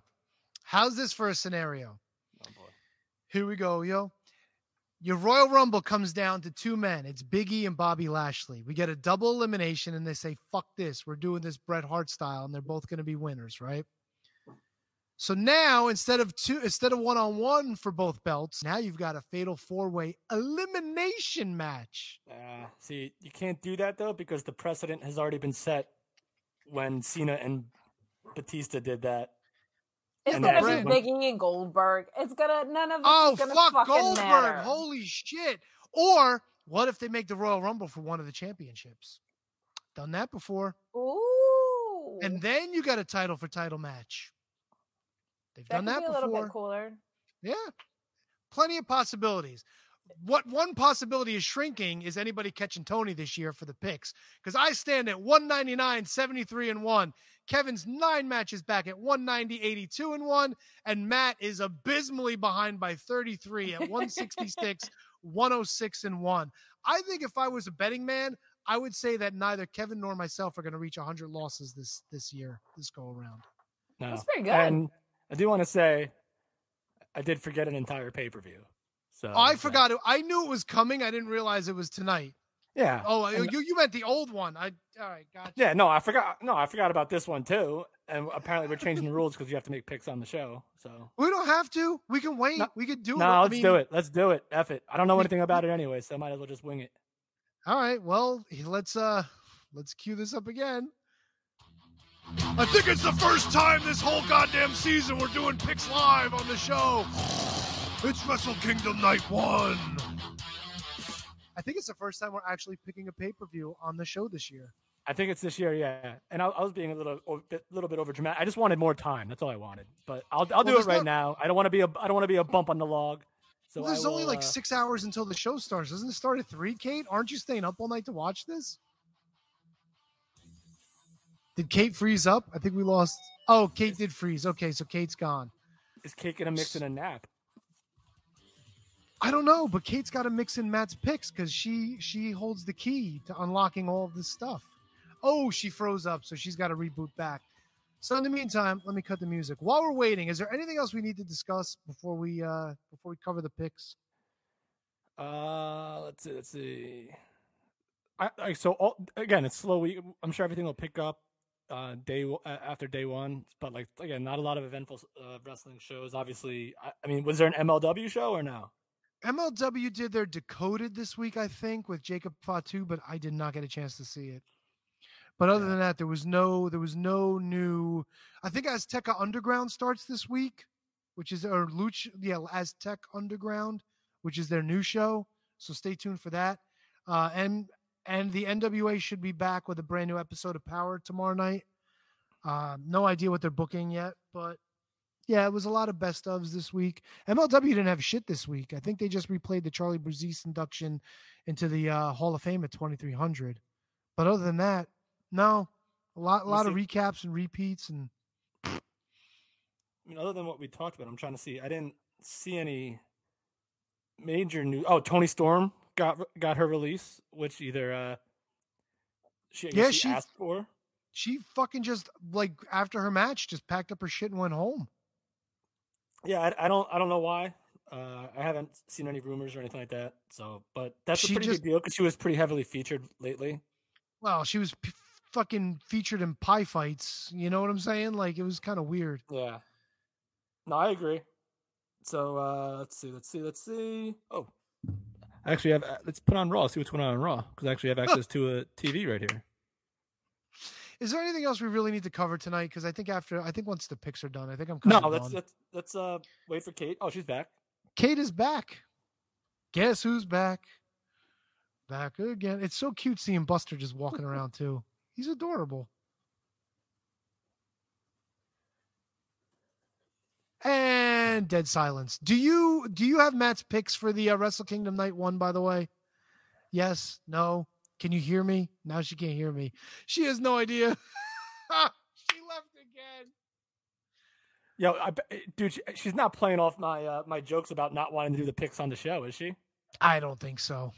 I mean, Kate's smart. I don't think she's smarmy smart to that extent. No, but what if Matt's saying like they don't want to do picks? Fuck them. No, if Matt was, if no, Matt would have texted us, fucking assholes. You I want wanna do picks. I did research, just not enough research. But now I think probably, I'm, now, I'm, pretty confident. All right, um, it's good to hear. It's good to hear because I think I'm, uh, I think I'm good with my picks too. There's a couple of them I'm still thinking about actually. I kind of don't want to go for all my picks. I have a because I'm looking at I'm looking at night two's card as well, and I'm trying to think ahead, but maybe I'm overthinking things now. I'm a person again. Sorry. Oh, you're I back. added you. I added you to the stream. I didn't know if you realized you could do that yourself. I don't think I can because I'm in like the guest view. yeah, Oh, she's I got did not know the she's got the lock ski. Oh, that's right. That's right. Um, so yeah, before we get the picks, I'm very excited about AE Dub on Wednesday, baby. That should be fun. Me too. That's right, baby. That Can't should wait to see all that white talent on the show. That's it. the TBS era. That's what it's gonna be. Oh my god, that, that was Sorry. if that if that if that was any other time in the world, that would be terrible. But it was just. But so that was perfectly timed. perfect timing, Kev. No, Come on. I'm, I'm, I'm getting good at this. Beautiful. That's right. Chef's kiss. First of the the. TBS, we're gonna get um Cole and Danielson part two with the judges. I'm hoping one of them's Jonathan Gresham. You guys are getting Danielson uh, Gresham. you guys are definitely So- getting Jade and uh, Ruby though, right? Yes. Is that not happening at the show? No, that'll be yes. No, January fifth. Yeah, that'll happen, and then I'm sure Battle of the Belts or whatever um will be the first. I think d- title defense, but the finals are on on Wednesday. Yes. So, Kate, your gut instinct. Do we think we get another hour out of these two? No, I don't think so. I, d- I feel like that would be too close of a back to back hour. Like, I, I don't think that. I also think it's like a little bit too obvious with the handwriting on the wall. I think what you're going to see, my hope is Jonathan Gresham is one of the judges, and there's some judge dispute that sets up It- Gresham and- and Danielson. That's what I'm, I'm thinking. Well, the judges, the judges don't have a say unless it goes the the hour. So they're essentially meaningless, correct? Um, my, I'm thinking it's going to end up being a pure rules match. I'm, I'm thinking if Gresham is, if if my assumptions are correct, and I don't know anything, but like if Gresham is there, why not make it a pure rules match, and then Danielson breaks some sort of rule, and it sets that up.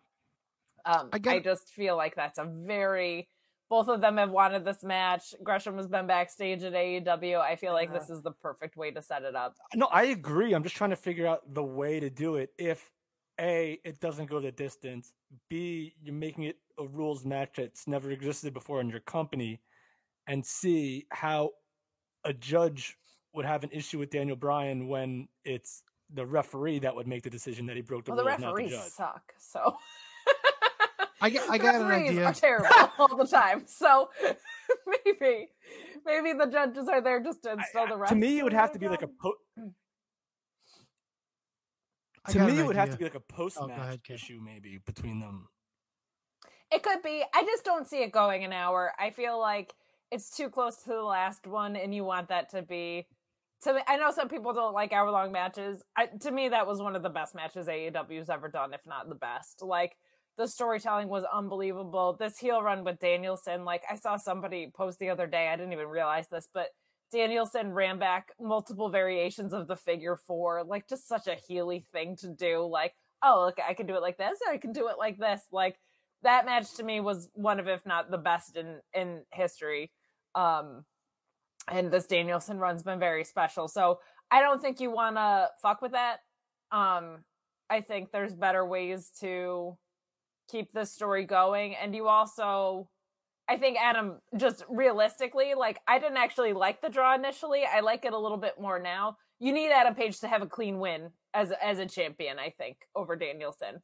Um and I, I don't think it needs to be like this disputed or whatever. Like it's everything is like almost too protected in AEW sometimes and like sometimes better wrestlers just win matches. Um but I think Hangman needs to going to a draw is okay because Danielson is actually one of the best to ever do this. So I feel like your champion doesn't look weak because Danielson's Yeah. just that fucking good. Yeah, I Um, agree. Adam Page But a, should, but a solid Adam win, Page I think. get help. the Adam Page should get the clean win, and then maybe you can even do something where, like, if Gresham is a judge, maybe he hands Adam Page the belt, and it's just simple as simple as could be. as as that that triggers Daniel Bryan, who's already triggered, and maybe he just is like, you know, Or maybe something- maybe Danielson's just betray. You're supposed to be one of us. It could be that Yeah. you're supposed to be Mr. Technical. You're supposed to be like me. You're supposed like there's there's a lot of ways that they could have a clean match and still have if Gresham if Gresham's even there. if Gresham's even there, Yeah. exactly. We're going on these. It could be Carrie Silken for all we know. It could be. It just feels very like it, it feels very much like that would be the next uh, piece of logical storytelling for of that Jonathan Gresham would be one of the judges. All right. What if they what if they fuck Adam Page over and Danielson wins? And he wins the title. People thinking that out there. I don't I just can't. So so then here's the thing. So then Adam Page, who didn't lose to him the first time, technically lost by not being pinned, but got screwed by a judge. Then you have the rubber match, pay per view, said, you know what? I'm going to beat you this time. And if I don't do it, whatever, whatever. And he winds up actually pinning him and he gets the win. Now, you shit his first title reign, but you made his win that much more important because now he beat Bryan Danielson, something that nobody's been able to do yet. And I he wins the championship back. I don't hate that at all. Um, and it puts massive heat on Danielson in a good way, I think. Yeah. But Um, has it? but has it? the, has- they has don't it- do automatic returns there. You could script one beautifully, like that. They did it with um, Omega and Moxley was the first like return they had, and they're gonna do it with the TNT title with Sammy and Cody. But um, I, I I don't hate that. I just feel like the chase was so long for Adam Page to get it. It would be nice to see him just kind of carry it. Well, not only that, but if if a judge does screw him over, maybe he's got to beat the judge before he gets Danielson. Maybe that's the deal. If you oh. think you can beat Jonathan Gresham or whoever said judges that fucks him, then you get a shot with me. Then Adam Page gets a high profile win. He gets his rematch. You put it on pay per view. He pins Daniel Bryan, something nobody's been able to do yet, or makes him submit. Even better. Oh, Even that was- better. Catches him in the cattle mutilation. Boom. Done. God, Over. Man. That'd be awesome if they had the balls to do it. is so I've said this a few times on Wednesdays and just in general. Like I have never watched like a goat wrestler in real time. Like I didn't watch Bret Hart in real time. I didn't watch Sean in real time. I obviously didn't watch Bruno in real time. I'm much too young. Don't, don't worry, he's not on the Um, list. but like I feel like this run with Danielson is putting him on some people's Mount Rushmores, and that's really cool to me. Like I have I've never gotten to see that. So like as much as a punk gal as I am, and I am, like I love what he did with Eddie. Um I think his heel turn's gonna be so nasty. Um but I like this is does this Danielson run feel as special to you guys? And I know Tony, you don't watch AEW, but like Kevin, you're really into it now. Does it feel like as special to you guys as it feels to me? Because this just feels like so awesome. It does. it, fan. it does now, but part of me still can't get over the bitterness of just the quick how quickly just because he won a tournament he turned back he turned heel like that to me just like put a bad taste in my mouth for the whole day. I mean he's gotten over it and just like any any good performer can, he's gotten over it over it and has gotten better at it and is completely awesome in his role right now. I just don't want him to win because to me, you build up, you build up. The same thing with Big E. You build up, you build up, you build up, you win, and you don't do anything with it. And I'm not saying they did that to Adam Page that they did to Big E. And you take the belt off him. I don't think it's ever happened ever. If you could pick a different example where someone's second shorter build to a title was more important than their first build to a title and ended up better, it just doesn't happen. Like you can't like like like the Big E, like the Big E run. Awesome, incredible. He got the Daniel Bryan, Kofi Kingston, incredible. Got it, got it, got it, lost. it. Granted, he never got it again, but I'm just saying, like, if he had, it wouldn't have meant nearly as much as when it did. But uh, a lot of that has to do with how you've booked the run after, and they did a great job with Page, whereas they didn't do a great job with. I just don't want him to lose. At the same for the same get that. reason you didn't want Big E to lose, I don't want Page to lose. I get that. That makes total sense. But if you book a judge who's going to give the match to Page and it's going to cause he with Doesn't Danielson, the, matter. the focus isn't on Page anymore. Then Doesn't matter. You know what? I'll tie this back to a WCW thing. Sting in '97 had that amazing run. Didn't speak a word. Had it. Won belt from uh, Hogan at Starcade. Vacated it. Won it again at Super Brawl. Three months later, Spring Stampede lost to Savage. Sting dead. As Why the- are we also not assuming that Kenny Omega might be a judge? Uh, Sting was kind of dead when that first match happened with the fucking fast count. No, no. Sting wasn't dead then. But I, Kate, to Ah, get back- he was already he back was to- already in the grave, dude. Sting was Sting was dead when he started wrestling on a regular basis on Nitro and eventually Thunder. That's when Sting was dead. But taking the title off him with Savage, who they had no intention on keeping it on, was the, the kiss of death. But Kenny Omega is an interesting point because he's a guy. Listen, I didn't expect Jericho to come back at uh at Daily's place. That's a whole other interesting thing between him and Eddie Kingston. But we're getting too far into the weeds. But well, what um, if you have what if you have Gresham lobbying for Daniels or lobbying against Danielson? You have Omega lobbying against Page, and then you have a third judge who is neutral and Page wins. Like I think we've been thinking, and I've been thinking Gresham, Gresham, Gresham, because judges ROH makes sense. Um, but what if there's someone that's trying to to tinker with Adam Cole? I just want them to have a Yeah, clean match no, that's and a it to be done in like 25 minutes. no, that's, that's a great point because in my head, I was I've been viewing this at oh, it's going to be two dignitaries or two luminaries, two like people that know wrestling, and only one active wrestler, and that active wrestler is Jonathan Gresham. For all we know, it could be like Kenny Omega, Jonathan Gresham, CM Punk. For all we know, like Oh no, it's gonna be it's gonna be Eric Bischoff. It's gonna be like Mick Foley. It's gonna be maybe. Dory Funk Jr. with his no, fucking in my head, that's how I saw it. I saw it as two, like maybe like like two like old timey like guys, like Jerry Lynn, not old timey. Jerry Lynn's a freaking patron saint.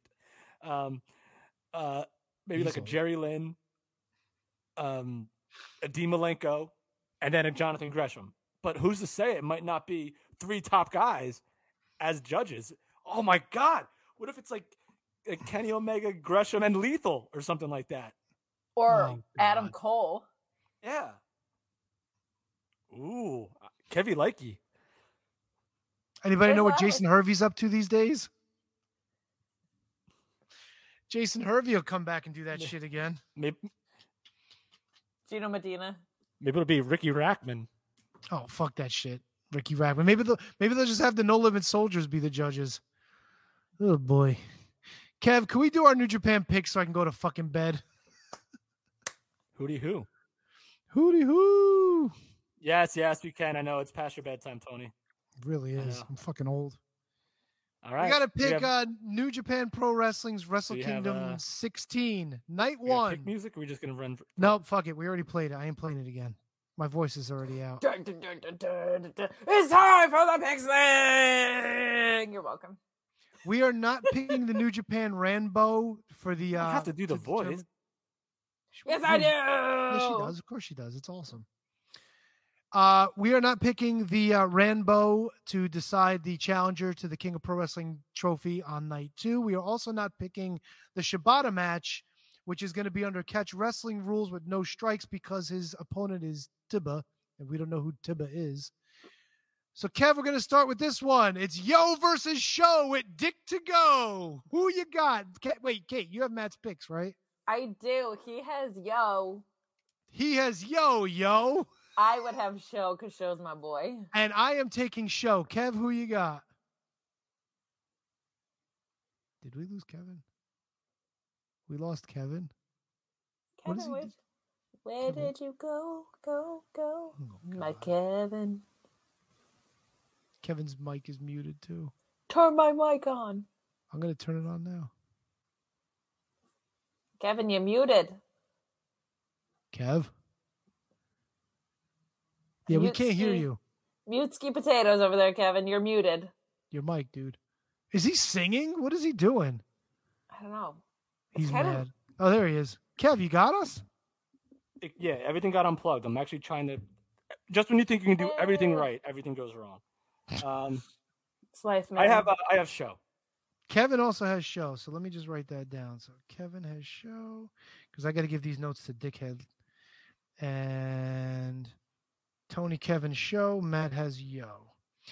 Okay, the very next match is Hiroshi Tanahashi and the mega coaches Ryusuke Taguchi and Rocky Romero versus Bullet Club members Kenta, Taiji Ishimori, and El Fantasmo.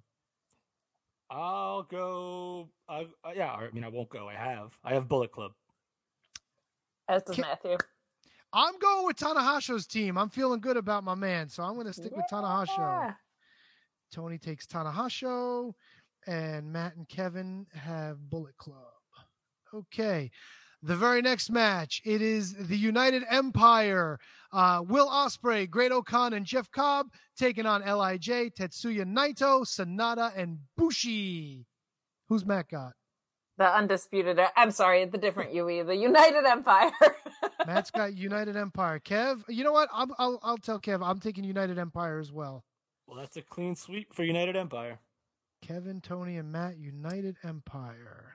Okay. The next match, Matt's favorite wrestler of all time. Uh, wait, where the hell is it? I thought. Okay, here we go. Uh, Evil with Dick Togo challenges Tomohiro Ishii for the Never Open Weight Championship. I just have that Big Tom Lawlor is next. Big Tom Lawlor. Yeah. What the hell did he pick? Am I missing a match? I don't know. I have Big Tom, Dangerous Tekkers, uh, Hiromu, and Shingo. Big Okay, oh, so- Big Tom Ishii. Big not Big Tom Lawlor. It's Big Tom Ishii. Oh, Big Tom. You said Tom Lawlor. I'm like, wait a minute. It didn't click. Big Tom. No, it's it's Tom Ishii. I'm an idiot. I did not know his name was Tom Ishii. Well, it's Tomohiro, but everybody just calls him Big Tom. Uh, I will be taking uh, Evil in this one. I, I have this love hate relationship with the Never open weight Championship. Nobody really holds that title for too long, and I think Evil's going to take this one.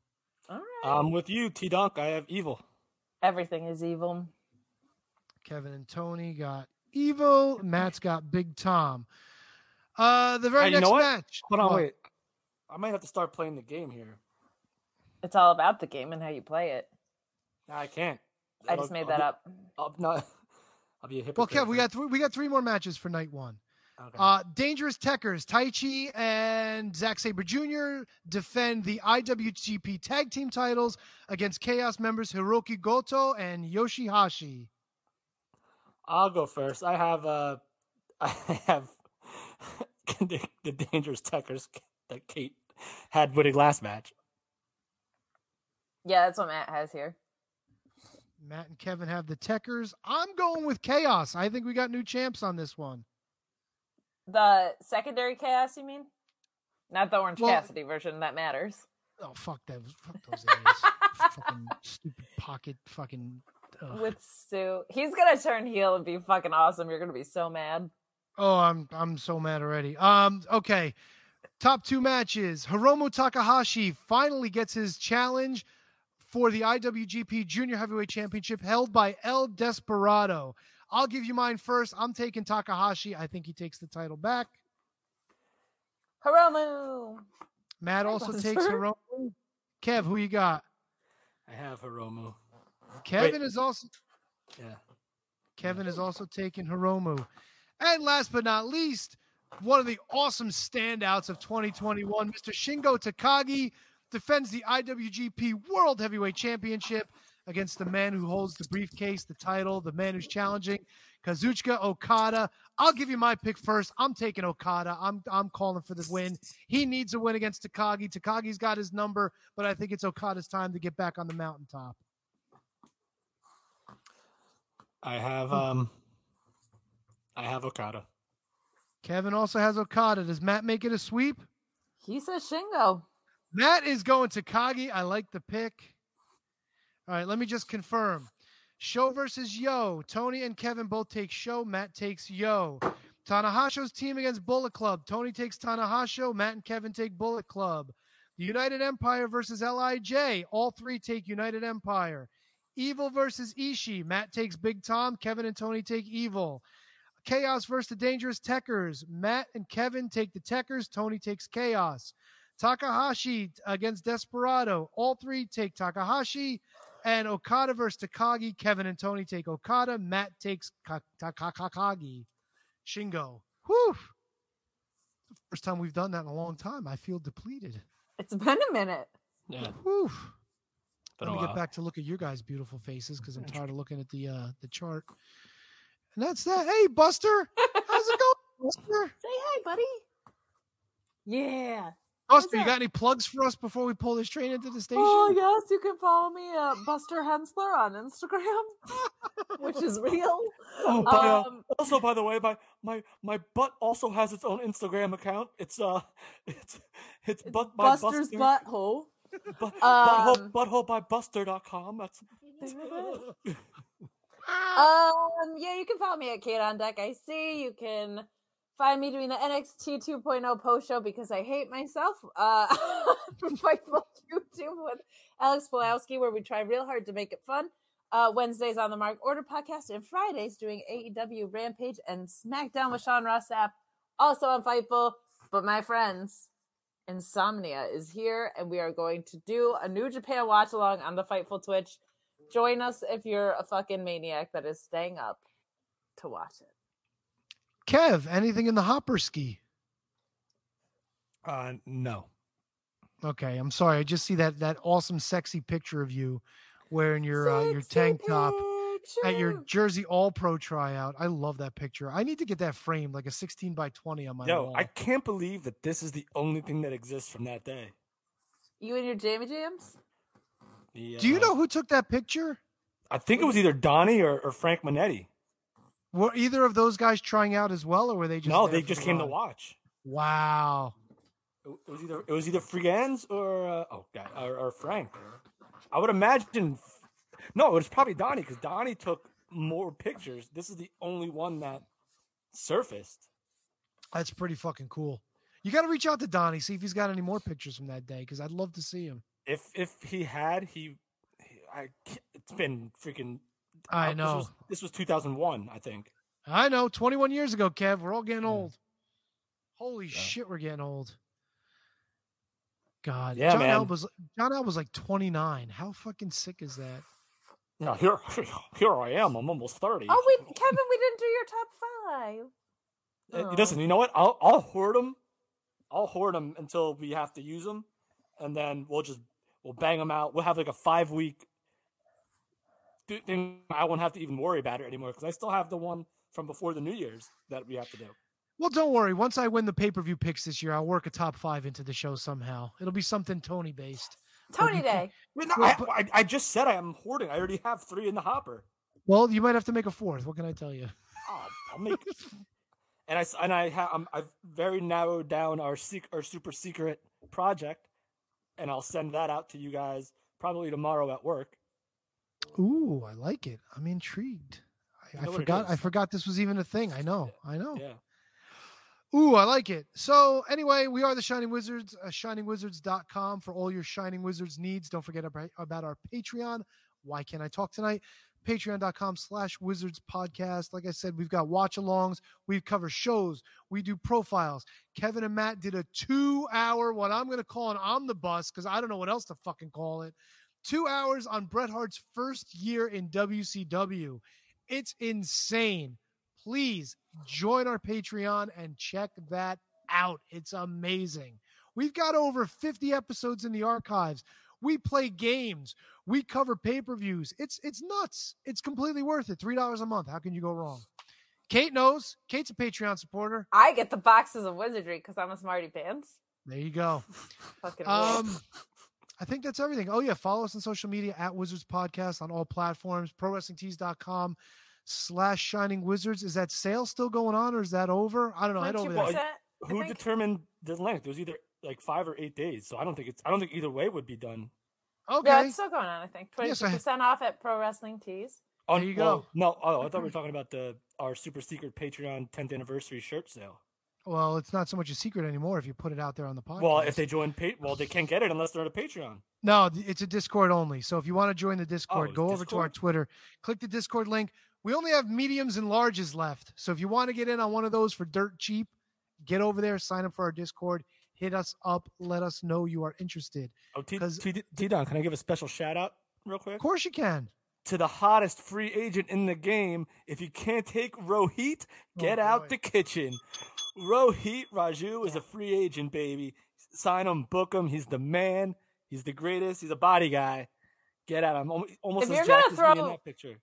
That pun out, you cannot get mad at the good night Gracie. That's that's inevitably coming I've, down the it's train. been the, the you if you can't take Rohit, get out the kitchen has been a staple since he's been on the show over a year ago. Yeah, no, I know. I listen all the time, Kevin. Yeah, well, it's great. So is Goodnight Gracie.